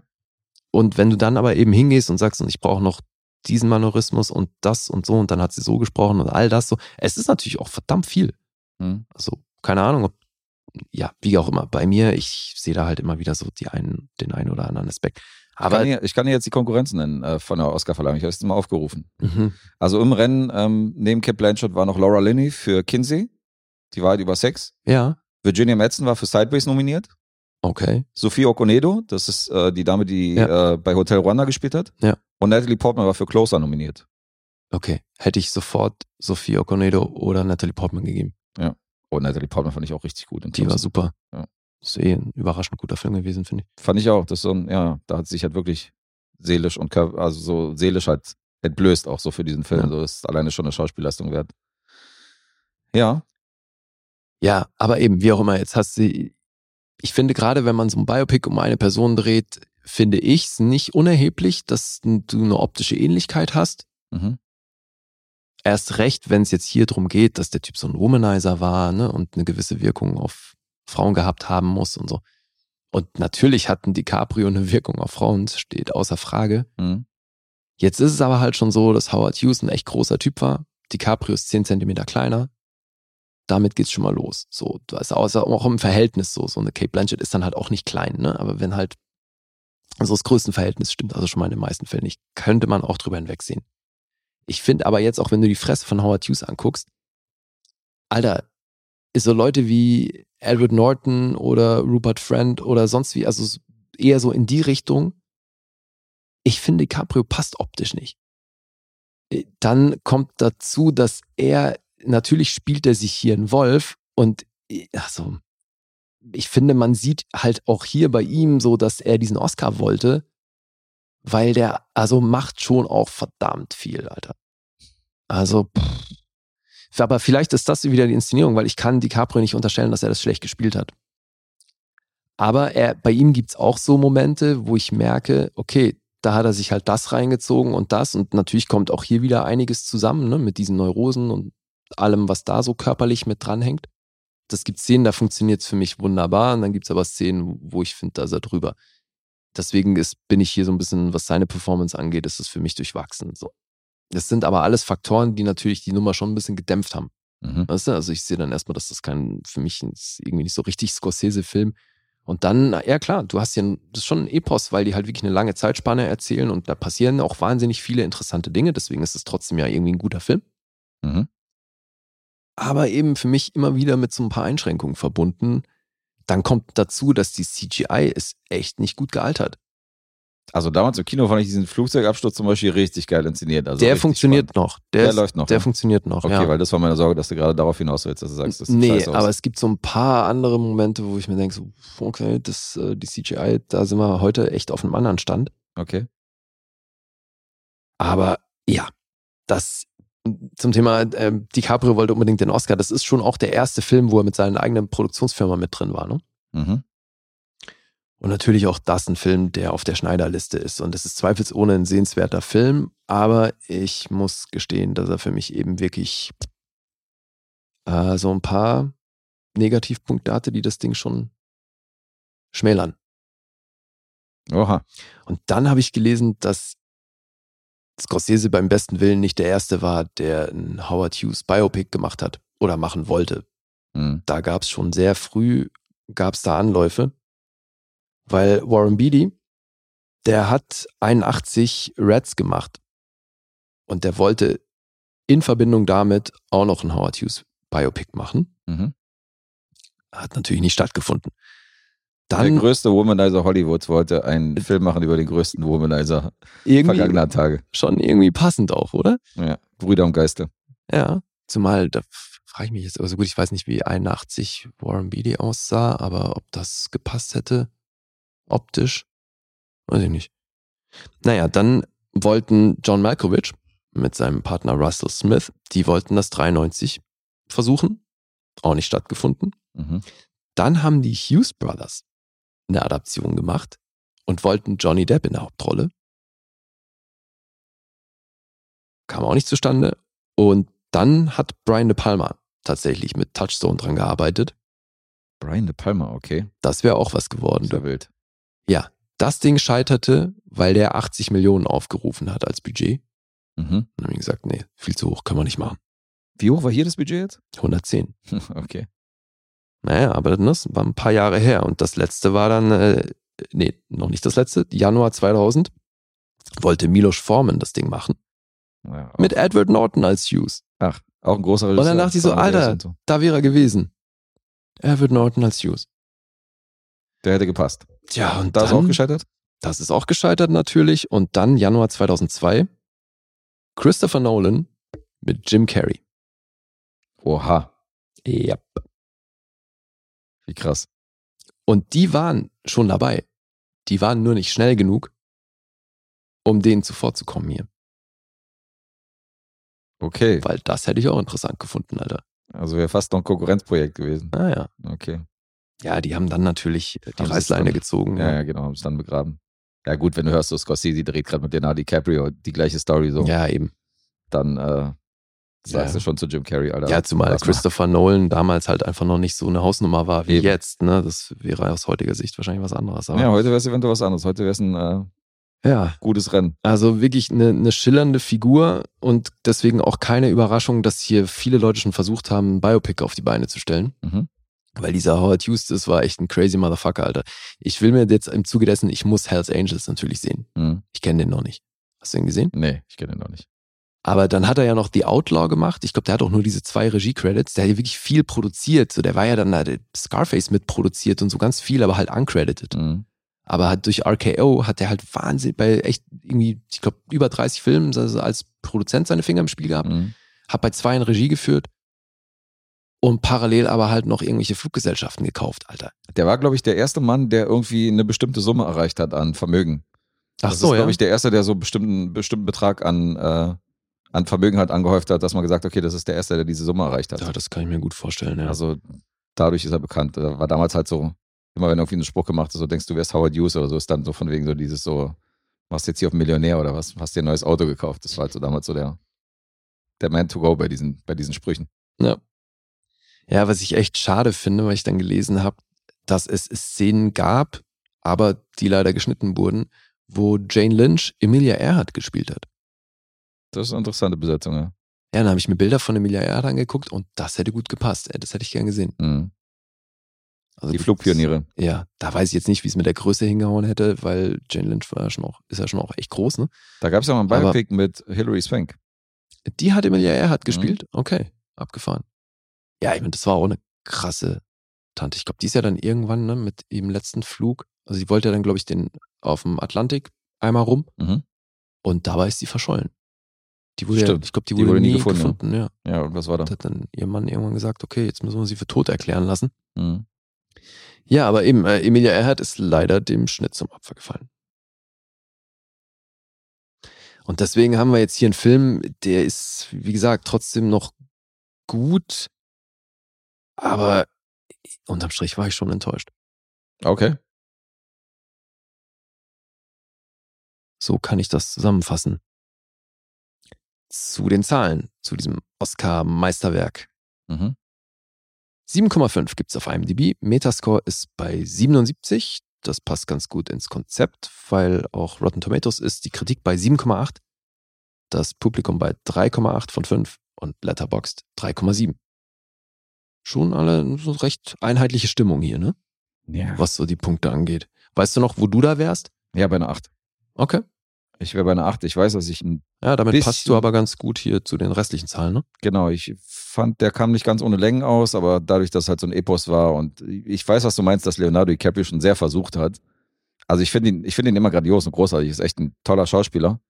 Aber man merkt schon teilweise, dass er ein bisschen, er strengt sich halt manchmal wirklich. Das ist halt das zu Ding. krass. Und weil nur weil einer viel macht und das auch gut macht, ist nicht zwangsläufig deswegen die ganze Performance gut. Ja. Also es geht ja schon auch ein bisschen um Dosierung und so, aber äh, ja, whatever. Aber er ist schon, er ist schon ein guter. Natürlich, zweifelsohne ist das ein Wahnsinns-Schauspieler. Eieieiei. Das ist jetzt so eine Geschichte, wo ich mich nur um einen halben Punkt irgendwie verhauen könnte. Um einen halben Punkt kannst du dich hier verhauen, meinst du? Hm, Ich sag eine 7. Sechseinhalb. Na, siehst du. Na toll. Meine Prognose. Mit Ankündigung, einen halben Punkt Ankündigung, daneben. Da ist der Geil, halbe ey. Punkt. Ja, 6,5 für The Aviator. Nee, von mir kriegt er noch eine 8. Dann haben wir hier eine Diskrepanz von anderthalb. Nee, sagt er. Nee, meine Punkte sind die wahren Punkte. Nein, Von mir ich meine, kriegt er nein, keine Einigung an der Hater. Stelle, wollte ich sagen. Nee, das nun wirklich nicht. Das nun wirklich nicht. Nee, es ist für mich kein, also finde ich auch Gangs of New York und so weiter natürlich um Längen besser. Das ist für mich echt einer der schwächeren Scorsese-Filme. Da, sch- da schlagen jetzt alle Hörer irgendwie die Hände vom Kopf zusammen, dass du ausgerechnet den nennst so. Warum? Ist ja nicht so, dass Scorsese sonst keine Filme gedreht hat. nee, aber mit DiCaprio jetzt in so einer Rolle, wo er viel macht. Ach so, ich dachte, du äh, unterschlägst jetzt hier Raging Bull, Goodfellas und alle möglichen Filme, was du sonst noch Alter, gemacht also wie oft ich in diesem Podcast schon erwähnt habe, wie, wie, wie krass ich Goodfellas feiere. hast. Deswegen ja. Deswegen wollte ich den jetzt nicht nochmal auf den nehmen. Mir ging es jetzt primär um, um Scorsese-Filme mit DiCaprio in der Hauptrolle, Ach so. wo er sich halt so einen Wolf spielt. Mhm. Okay. Und da ist mir jetzt als erstes halt Gangs of New York eingefallen. Nicht Wolf of Wall Street. Nee, das hätte aber natürlich gepasst, ne, mit sich einen Wolf spielen. Das hätte sehr gut gepasst. Aber den finde ich ja, also Wolf of Wall Street finde ich ja nicht besser als Die Aviator. Eben. Das Aber er spielt einen Wolf. ja, auch da spielt er sich einen Wolf. Er spielt sich einen Wolf und einen Und Wolf. einen Wolf. Hoch. Wahnsinn. ja, ja, oh Gott. It's funny, except it's not. Mach mal. Da, da, da, Oder, da, oder da. eher der hier. It's like when something sounds funny, but it isn't funny. Genau so. Das ist der hier. Wow. Ugly and boring. What a winning combination. What a winning combination. Und dann haben wir Nein, ähm, gleich jemand aus Aviator sogar. Ja, noch die Ava Gardner. Du wolltest den hier hören. Dun dun dun. Den wollte ich hören, der gefällt mir. Den mag ich. Mit diesem Down, Down, Down würde ich normalerweise aus der Tür jetzt rausstürmen. Aber machen wir nicht. Nee. Weil äh, Wir ich sehr böse bin über die 6,5 für diesen Ja, wir können trotzdem trotzdem, guten Film. einmal den Endpunktestand nennen. Das ist einen halben Miesen für dich und Nullrunde für meiner einer. Okay. Dann geht der heutige Punkt an Lee. Yes, sir. Hat eine Nuller-Runde hingelegt. Habe ich wohl ein bisschen besser erklärt als er. Kann man nicht anders, kann man nicht anders zusammenfassen. Ist die einzig logische Konsequenz. Das ist die einzig logische Erklärung, wie du Natürlich. so schön sagst. Ja. Logisch. Wenn ich eine Null mache, dann liegt es ausschließlich daran, dass du so toll erklärt hast. So ist es bei mir dann wohl heute auch. Ja. ja. Aber wir sind noch nicht durch an der, äh, mit der heutigen Episode. Nee. Wir haben ja noch ein Kleines Losthema. ein kleines Losthema von unserem Kumpel Hakan, den er vor Ewigkeit mal reingeworfen hat. Und da stand drauf: Filme mit Pornodarstellerbeteiligung, mit einem kleinen Smiley aufgemalt, in Klammern, Non-Porno. Wollte er lustig sein, der Hakan. Ja, wenn diese Klammer nicht wäre, dann hätte ich einige aus dem Ärmel geschüttelt. Mit der Klammer muss ich tatsächlich äh, gut suchen. Mhm. Ja, das ging mir sehr ähnlich. Aber einige haben wir zusammengesucht und wir waren uns einig, obwohl wir uns nicht abgesprochen haben. Wir haben nur Filme rausgesucht, die wir tatsächlich auch kennen. Ja. Wo wir also den oder diejenige, die auch aus der Adult-Movie-Scene bekannt ist, auch schon mal gesichtet haben. Ja, ich habe das auch so gemacht und ich bin auf ganze, ich glaube, 15 Sachen gekommen oder so. Mhm. Das mehr als ich. Ich habe mir nicht so viel rausgeschrieben. Ja, also das meiste musste ich mir ergoogeln. Ja, bei mir auch. Viele sind mir nicht eingefallen. Also ein paar habe ich auch so aus, dem, aus der Erinnerung noch rausgeschrieben, aber die Namen zum Beispiel hätte ich teilweise bei manchen nicht mehr gewusst, wo ich wusste, okay, die hat im Porno mitgespielt, aber ich wusste nicht mehr die Namen, deswegen musste ich einiges googeln. So eine Google, Google los. Ja, ja, total. Eben, also ich glaube auch, das hat sich Hakan wahrscheinlich ein bisschen anders vorgestellt, aber ähm, Ach so? meinst du nicht? Wie hatte er sich das denn vorgestellt, meinst du? Dass wir uns an alle Pornodarstellerinnen erinnern können, wenn die uns in irgendeinem äh, Featurefilm mal über den Weg gelaufen sind. Haben wir da so einen Eindruck gemacht, dass wir das alles wissen? Dass wir Pornos kennen, meinst du? Ja. Ja, anscheinend. Ach so? Äh, weiß nicht, ob das Wishful Thinking war, ich weiß es nicht. Dachte er, so die beiden That's right. The Russians are doing shit again. kennen sich doch aus mit der Sexszene. Ist das so? Ja. Ja, gut, äh, also, naja. Oder der hier. So much blood. Kommt auch bei Pornostars mal vor. Gott. ja, aber eben, also auf ein, äh, auf ein paar sind wir ja tatsächlich selbst gekommen, aber eben, das meiste musste ergoogelt werden. Ja. Und da haben wir wirklich nur Filme genommen, die wir selber auch gesehen haben. Richtig. Also ich nenne, ich fange mal an, weil mit der ersten, die ist mir natürlich sofort eingefallen. Äh, Habe ich wahrscheinlich auch. Tracy Lords. Habe ich auch, jetzt bin ich mal gespannt. Ja, weil Tracy Lords hat ja eine Riesenrolle gekriegt als weibliche Hauptrolle neben Johnny Depp, der auch so ein bisschen seinen Durchbruch in dem Film gefeiert hat, bei Cry Baby. Und ich wusste, okay, Tracy Lords ist dieser Pornostar und jetzt spielt die in so einem Mainstream-Film da von John Waters auch einmal und ist im Kinofilm auf dem Plakat drauf. Mhm. Ähm, hat wohl auch eine Rolle in Blade, daran kann ich mich nicht mehr erinnern. Ich nehme mich auch nicht. Aber Tracy Lords und Cry Baby waren natürlich so das Ding, dass ich gesagt habe, okay, krass, ja, natürlich, Tracy Lords ist natürlich ein Pornostar. Die hat damit so ein bisschen ihren seriösen Einstand gefeiert. Okay. Also das die, ist meine erste Nennung. die erste, die mir eingefallen ist, war Kobitai in Very Bad Things. Mhm.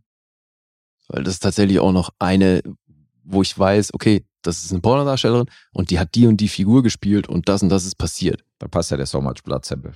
Voll. Ja. Ja. Deswegen Kobe Tai in Very Bad Things. Und da macht sie natürlich eine sehr gute Figur. Ja. Ich könnte das Ganze jetzt noch weiter, weiter ergänzen, aber ich lasse es mal. Ja, eben. Wir wollen ja nichts verraten. Nee, wir wollen nichts verraten von der Szene. Das ist ein sehenswerter Film, den haben wir auch mittlerweile im Lostopf drin. Vielleicht gibt's da mal einen Rewatch, wenn einer von uns beiden den zieht. Also ich hätte da nichts dagegen. Ah, ich auch nicht. Dann nenne ich einen Film, den ich natürlich sehr mag und sehr oft gesehen habe und mit zehn Punkten hier gekürt worden ist. Asia Carrera in Big Lebowski. Ja. Ein Pornosternchen, die in diesem großartigen Film mitspielen durfte. Da durften sowieso einige komische Leute mitspielen. Wenn du siehst, dass die Tara Reid ja auch irgendwie eine Rolle spielt, Mhm. die ja auch keine große Filmkarriere hingelegt hat, sondern mittlerweile bei Sharknado 7 gelandet ist. Ja. Ähm, ja, und Pornosternchen Waschechtes durfte auch mitmachen. ja, aber die hatte ich natürlich auch auf meiner Liste.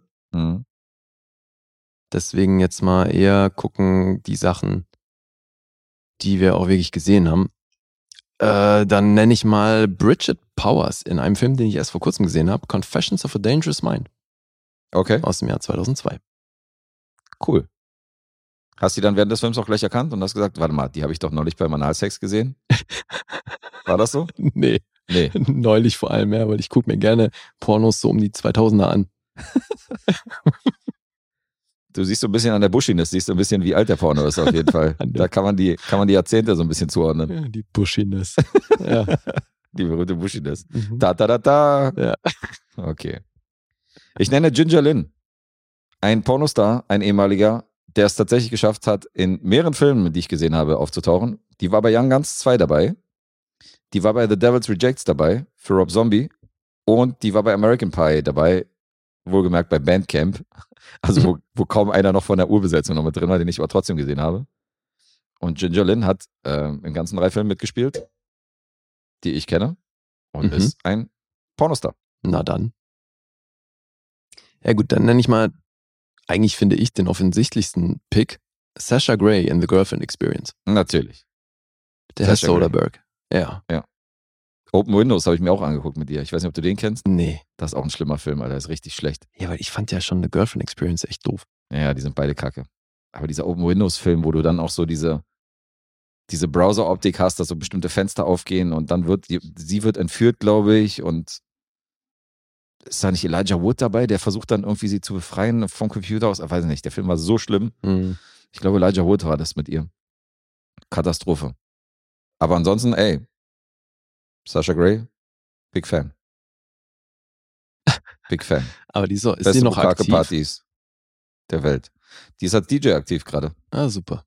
Die ist ein, ist Das eine, ist- ein Kollege, deswegen hoffe ich, vielleicht, Eine Karriere, Alter, ey. vielleicht sind wir mal am Start. Pornostar, Schauspielerin, DJ. Ja, natürlich. Typische LA-Karriere. Guess macht das rückwärts. Du meinst, ich lande irgendwann beim Porno? Ja. So bei Granny Porns oder Ja, was? Ja, super. ich bin dann so einer, der so eine 20-Jährige hat, wenn ich 80 bin. So. Für so einen komischen Fetisch-Porn. Es sei dir gegönnt. Ich weiß nicht, wer sich sowas anguckt. Wer findet denn sowas geil? Keine Ahnung, Alter. Ich gehöre nicht dazu. Also, wenn man so auf Granny Porn steht, warum soll man denn dann dieses junge Pendant dann haben? Dann soll man sich doch, dann müssen doch beide irgendwie jung alt sein, oder? Alter, es gibt Ich ja einen verstehe das nicht. Fetisch in jede Richtung. Also da brauchen wir, glaube ich, nicht spekulieren. Ja, weiß nicht, irgendwie diese, dieses Gemischte macht für mich keinen Sinn. Okay, äh, dann nenne ich Jamie Gillis. Die ist super bekannt gewesen in den 70s in der Pornoszene und hat später in bekannten Filmen wie 52 Pickup mitgespielt und Nighthawks, wo auch ein weiterer Pornostar die Hauptrolle spielt, nämlich Sylvester Stallone, den wir hier noch erwähnen können. Ja. weil der hat ja auch angefangen mit recht schlüpfrigen Filmen. Und Jamie Gillis ist der zweite Pornostar, der in Nighthawks mitgespielt hat. Da gibt es ein Remake übrigens demnächst. Von Nachtfalken. Juhu. Da kommt eine neue Version. Oh Gott, okay. Ich bin mal gespannt. Jamie Gillis, meine Nennung. Ja, und jetzt sind wir aber, glaube ich, auch schon durch mit den Sachen, äh, auf die wir alleine gekommen sind, ne? Weil ich muss jetzt hier echt auf Google Ach so. Stuff zurückgreifen. Also ich habe die Filme trotzdem alle gesehen, aber das waren so, Ach so, nee, ich, Also, das, ja, okay. das sind jetzt bei mir so Picks, wo ich mir denke, so, ach so, okay, die war da auch drin, ja klar. Also bei mir, also ich bin jetzt nicht chronologisch runtergegangen, nach denen, die, ich, die mir halt selbst eingefallen sind. Ich habe hier noch zwei, die, die ich auf jeden Fall noch selbst gewusst hätte. Okay. Aber ähm, ja, von einem wüsste ich den Namen nicht mehr. Ja. Wir sind halt nicht so, wir sind halt nicht so, Nicht so Äh, bewandert. nicht so bewandert ne? wie Ja. Hakan. Der wüsste das Aus dem Mit dem- Stegreif Mit wahrscheinlich. dem könntest du bewegt mit Banausen Bash nur mit Pornofilmen und Ja. Pornostars machen. Der wüsste da auch alles. Also gut, ne? So ein paar erkennt man dann doch eben recht schnell, so à la Sasha Gray und so. Und deswegen, also ich habe hier noch einen, die habe ich schon auch erkannt. haben wir Mhm. jetzt festgestellt, dass da noch eine andere Pornodarstellerin im gleichen Film ist. Deswegen nenne ich jetzt zwei und einen Film. Heather Hunter, die kennst du wahrscheinlich auch. Weiß nicht. Nicht? Okay. Äh, und Jill Kelly in He Got Game. Okay, ich habe den Film auch nicht gesehen, deswegen. Ach so. Ich kenne auch He Got Game immer noch nicht. Ach, ja, ja, okay. Mhm. Aber ein Film, den ich kenne, ist Der blutige Pfad Gottes. Und da hat Jenna Mhm. Fine mitgespielt, Ja. die auch in der Pornobranche ein Name ist und deswegen nenne ich die Jenna Fine. Mhm. Okay, dann nenne ich mal noch einen, wo gleich zwei drin auftauchen. Passenderweise heißt der Film Zack and Mary Make a Porno.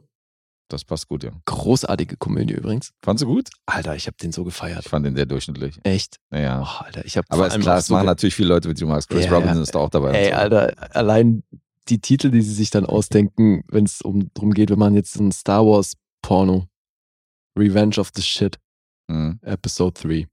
Ich habe sehr gelacht. Ja, ähm, da sind Katie Morgan und Tracy Lords am Start. Aber da ist ja auch einigermaßen viel nackter Haut zu sehen, deswegen ist, glaube ich, nicht so abwegig, dass sie da auf Porno-Ladies zurückgreifen. Durchaus. Second Mary Make a Porno.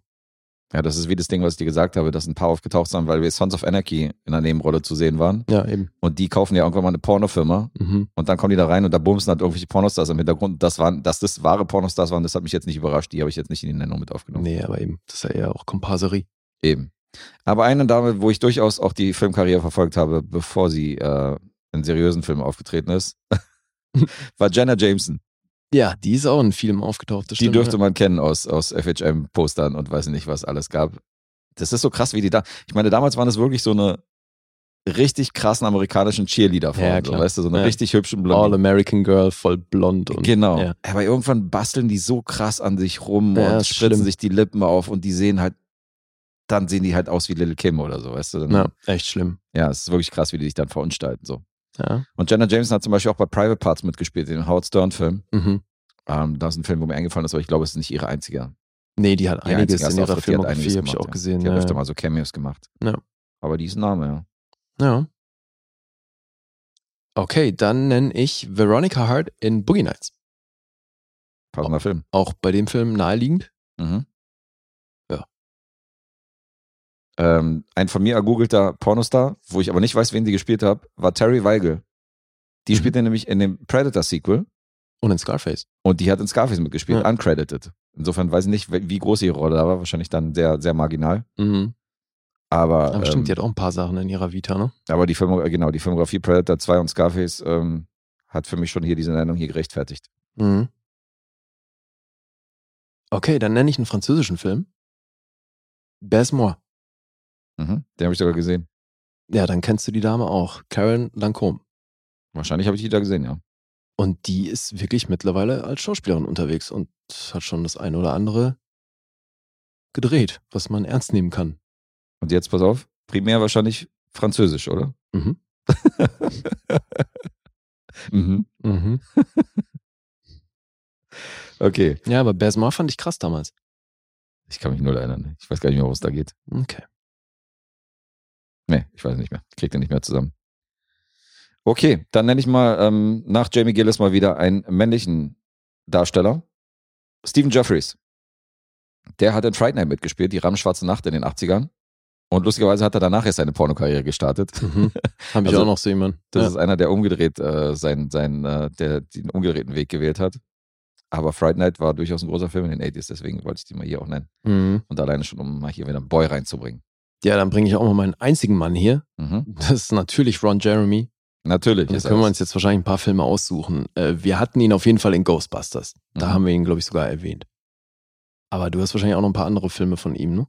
äh, Nee, ich habe nichts rausgeschrieben, weil ich auch der Meinung war, du bringst Okay. den hundertprozentig. Deswegen Ja. habe ich mir das geklemmt.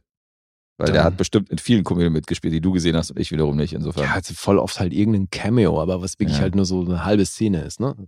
Ja, ja, ich habe den. Hast du nichts weiter rausgeschrieben von ihm? Nö. Ach so, krass. Okay, Ja, hätte ich warum das auch? gewusst. Hätte, da hätte ich mal Hätte ich alles das von gewusst, Ron hätte ich auf- Jeremy Nee, aber das- rausgesucht. ey, Aber das auf jeden Fall hat er, also wenn du bei IMDb Ron Jeremy, mach ich mal. Ey, Der hat Mama. ähm, natürlich eine Menge gemacht. So, wo ist er? Machen wir mal den klassischen Film und googeln mal hier alles, was wir hier. Ja, wie geil, Ron Jeremy. Camera and Electric Department. Ja, wahrscheinlich eher nicht. Hat er, Kommen natürlich erstmal die ganzen Dokus von ihm. Ron Ja, ja, Jeremy, eben, ja. Pornstar, The Legend of John, Ron Jeremy. geil. Sag mal, Das darf doch nicht wahr sein, dass man den auf IMDb nicht findet. Vor allem nicht, äh, nicht auf Anhieb, Nee. sondern erst, wenn du More Titles eingibst oder was. Nee, muss wahrscheinlich auf More Name Matches gehen. Alter, also geil, jetzt wird es hier wirklich so ein Live-Gegoogle. Oder er ist dann, wenn er gecredited ist, irgendwie unter einem anderen Namen. Aber das wäre auch strange, oder? Ronald Jeremias. Ach so, ja? Nee, ich weiß nicht. Dachte, du hast jetzt hier äh, seinen bürgerlichen Namen gefunden. Das ist ja echt krass. Guck ich mal, ob ich bei Google weiterkomme. Ich habe ihn nicht bei, äh, hat keinen IMDb-Eintrag. Nee, ne? Das ist echt krass. Leben und Karriere. Auszeichnung. Tja. Ach, natürlich. Der war natürlich auch bei der blutige Fahrt Gottes dabei. Ich wusste auch, dass ich den neulich gesehen habe irgendwo. Mhm. The Rules of Attraction hat er mitgespielt. Ja, bei Crank 2 war er dabei. Bei was? Bei Crank 2. Crank 2, da waren einige Pornodarsteller dabei. Ja, da habe ich auch noch eine. Jenna Hayes. Ja. Dann nenne ich die noch hinterher. Jenna Hayes hat auch bei Crank High Voltage mitgespielt. mhm. Also bei dem Zweiteiler waren so ein paar Pornosternchen dabei. Bei Spun war sie noch. Diesen Drogenfilm. mhm. Cameo-Auftritt als Barkeeper. Bei Nash Bridges hat er mitgespielt. Oh Gott, Orgasmo. Den habe ich damals Orgasmo. echt gefeiert, ey. Den kenne ich nicht. Das wundert mich nicht. Oh, das ist krass. Bei Ronin, Alter. Oh, Auftritt, Aus Ronin. der, Auftritt aus der Endfassung herausgeschnitten. Naja, na dann. Ja. Und Studio 54, Detroit Rock City, habe ich auch gesehen. Mhm. Ah, der hat schon eine beachtliche Filmografie dafür. ja, Also, ja. Bruce Almighty? Okay. krass. Ja, also Ron Jeremy hat war gut dabei. wahrscheinlich die meisten Cameos irgendwo hingelegt. Ja. So, ich habe jetzt noch eine auf meiner Liste. Wie, wie sieht es bei dir aus? Nee, ich habe noch ein paar mehr. Na, dann mach du doch mal ein bisschen weiter. Okay. Ich habe gelesen, dass Georgina Spelvin in Police Academy dabei war. Mhm. Die war davor auch sehr aktiv. Gilt als recht legendäre Pornodarstellerin. Dann habe ich noch äh, Gina Lynn in Analyze That. Das Von ist äh, 2002. reine Nervensache Ja, genau. Ja. mit, äh, mit Billy Crystal und Robert De Mhm, Niro. Richtig, ja. Okay. Ja, Jenna Jameson hast du schon erwähnt. Ich kannte ja äh, Zombie-Strippers. okay, den hast du gesehen. Naja, wenn ein Film Zombie-Strippers heißt, Da bist du intrigued. na logisch. Dann habe ich ja neulich über The Groove Tube gesprochen. Da äh, war ja Jennifer Wells am Start. Mhm. Die haben wir da eigentlich schon vorweggenommen. Und dann habe ich jetzt bei der Recherche festgestellt, dass mein Losfilm The Owl and the Pussycat, dass da Marion Chambers dabei ist. Und das ist auch wiederum was, was sie gemacht hat, bevor sie Pornos gemacht hat. Ja. Die hat danach eine Pornokarriere gestartet. Unglaublich. Genau, das habe ich auch gesehen. Ja, werde ich mal drauf achten. Wahrscheinlich hat sich dann die Owl and the Kitten angeguckt und hat dann, hat dann gesagt, okay, nee, Okay. schauspielerisch, das reicht nicht. Nee, das ich ich wird mache jetzt eine nichts. Pornokarriere, das wird so Genau, nichts. Das was, ist was- halt so anspruchsvoll. Was kann ich noch? Ficken, Bumsen, Blasen funktioniert. okay, schön. Ja. I guess. Niveau. Ja, aber wirklich. Your brain is like a small squirrel's or a ferret's. Die Stimme ist sehr markant. Das war John Malkovich, oder? Richtig. Ja, gut Sehr erkannt. schön. Auf Anhieb. Nice, neuer Sample. Mhm. Ja, dann äh, nenne ich noch meine letzte. Nina Hartley hat dann, ach, die hast du genannt, war? Die von Boogie Nights. Nee, Veronica Hart habe ich genannt aus Boogie Nights. Ich habe Nina Hartley aus Boogie naja, Nights. da waren einige, klar. Okay, haben wir zwei Damen aus der, aus dem, äh, aus dem Boogie Nights Film. Aber es macht doch Sinn, weil da wird, da wird ein bisschen nackte Haut gezeigt. Insofern, dass da ein paar richtige Pornomodels unterwegs waren. ja. In einem Film, wo es über die Pornobranche der 70er geht. Das ist einleuchtend. nicht groß verwunderlich, das stimmt wohl. Ja, Auf alle Fälle. ja von meiner Seite aus war es das mit, den Los, mit dem Losthema. Von meiner Seite auch. Hakan, ich Okay. hoffe, du warst einigermaßen zufrieden, dass wir hier ein paar Namen recherchiert haben. Vielleicht haben wir den einen oder anderen eine Anregung verschafft, die seriösen Filme nachzuholen. Vielleicht haben wir dem anderen ein paar Anregungen verschafft, die unseriösen Filme der Schauspieler nochmal nachzuholen. Ja, und vielleicht klärt uns Hackern jetzt mal auf, wen wir da Dramatisches vergessen haben. Genau. Hakan wird sich bestimmt an den Kopf fassen und wird sagen, "Ei, wie konntet ihr die- Ja, die, also den und wirklich. den? Bei Money Hm, Und die und Train die war vergessen. doch die und die. Genau. Ja. Richtig. Warum komme ich eigentlich immer wieder auf Money Train, Alter? Ich weiß nicht. Äh, Die Zum können- Glück mussten wir den jetzt schon gucken, weil das ist eigentlich, das ist eigentlich viel cleverer, Alter, dass wir immer nur so auf so einen Film referieren, den wir schon gesehen haben und hier rezensiert haben. Ja, weil da kommen, wir- kommen die nicht auf dumme Ideen. ja eben. Definitiv. Auf jeden Fall. Siehe Obwohl, wer weiß, wie Benji viele und Leute so. jetzt gerade mitgeschrieben haben, so bei den ganzen Filmen, die wir genannt haben. Ja, aber die haben wir ja alle schon gesehen. Nee. Wie? Hm, Orgasmo, interessant. Ach so, stimmt, Hm, scheiße, du hast Zombie gesagt. Strippers, mega. Ja, stimmt, äh, scheiße, Nichts du haben hast wir davon du, gesehen. Du, ja, du nicht. Ja, ich nicht, Ja, aber ja. trotzdem, du musst ja dann rewatchen. Ja, stimmt. Kannst du mir glauben, dass Ach, Dennis die Orgasmo sich würde ich mir Dennis nochmal hat, angucken. Dennis hat eigene Notizen für uns da aufgebaut Ja, in ja. seinem Handy und immer wenn Genau. ihm dann so ein so ein Eierfilm irgendwo genannt wird, dann schreibt er mit, der fleißig. Schreibt parallel mit, ja. Das wird der Erste, der rausgeschmissen wird, der Supporter. Er Haus, arbeitet dann Hausverbot. Raus. damit. Hausverbot. Geil. Dem wird einfach die Dings. Der darf noch Supporter bleiben, aber ihm wird einfach die Losmacht, wird ihm entzogen. Ja, genau. Er wird runtergestuft von uns. Auf jeden Fall.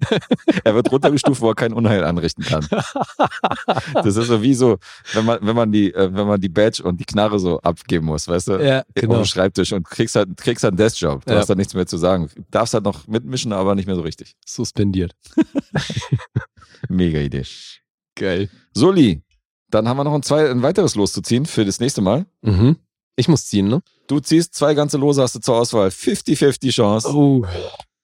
Insofern, ähm, es bleibt nur noch ein einziges Los im Topf, was wir noch dieses Jahr abarbeiten müssen. Was sagt denn das vorletzte, vorletzte Thema? Das. Ich lese nur vor, ja. Das Wort stammt nicht von mir. Okay. Cringe-mäßigste Si- Szene. Nee, cringe-mäßigste Szene. Einzahl. Cringe-mäßig. Cringe-mäßigste Szene. Ja, Alter, what the fuck? Wessen Schrift ist das? Ist hier Alter. sehr lieblos auf so einen äh, verratzten Zettel geschrieben, Alter. Auf so einen abgerissenen Zettel?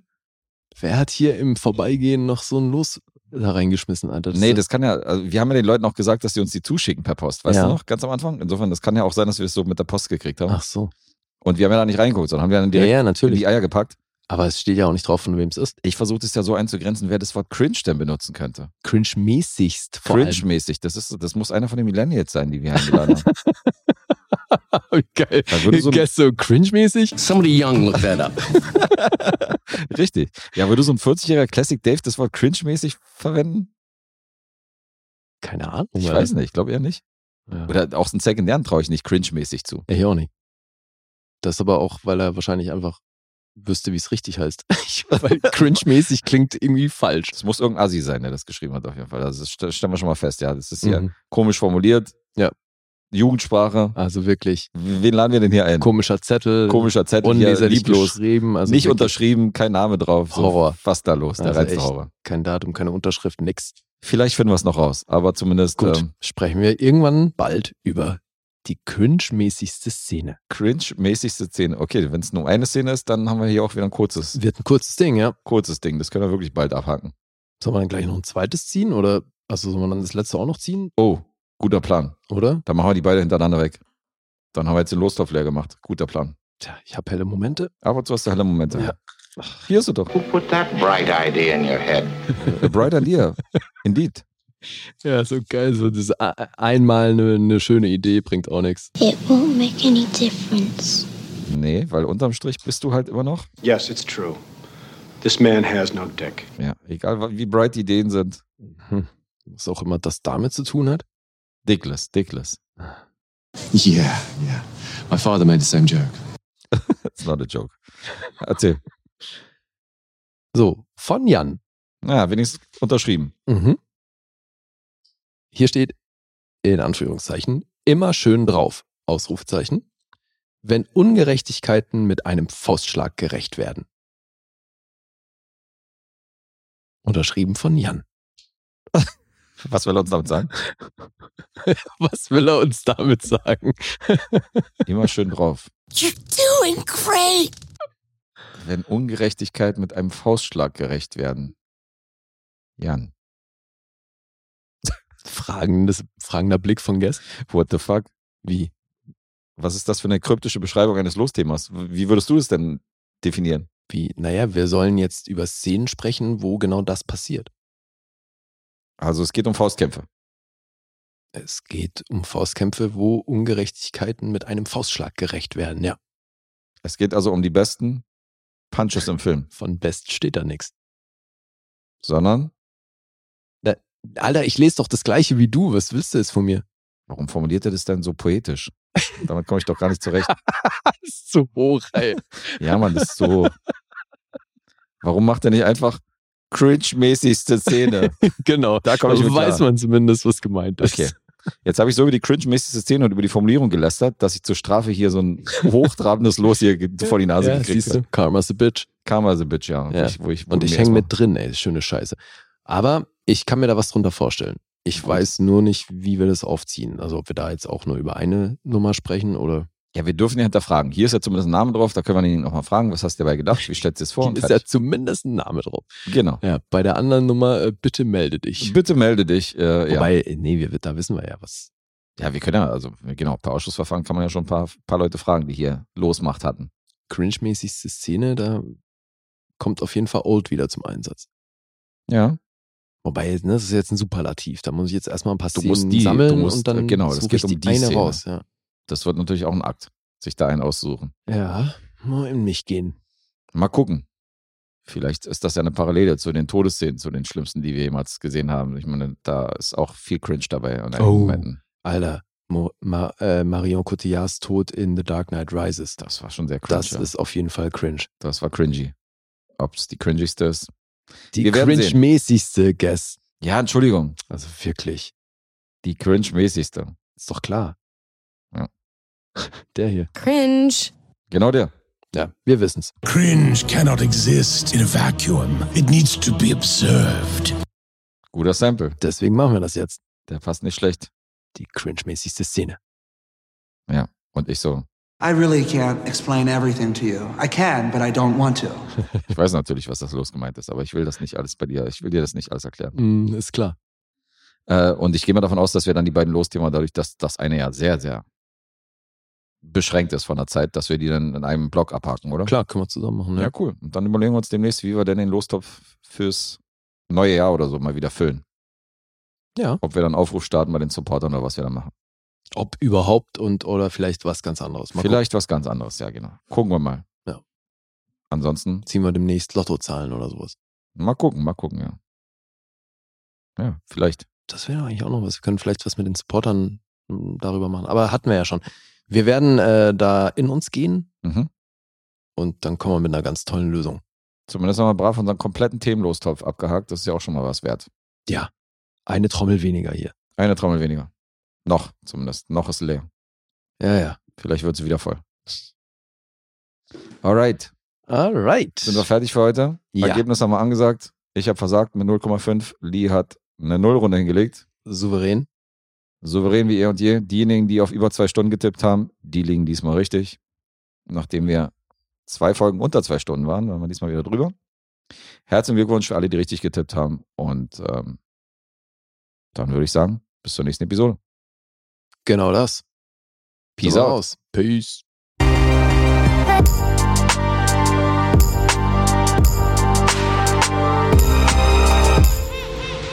Bewegt Bild Banausen.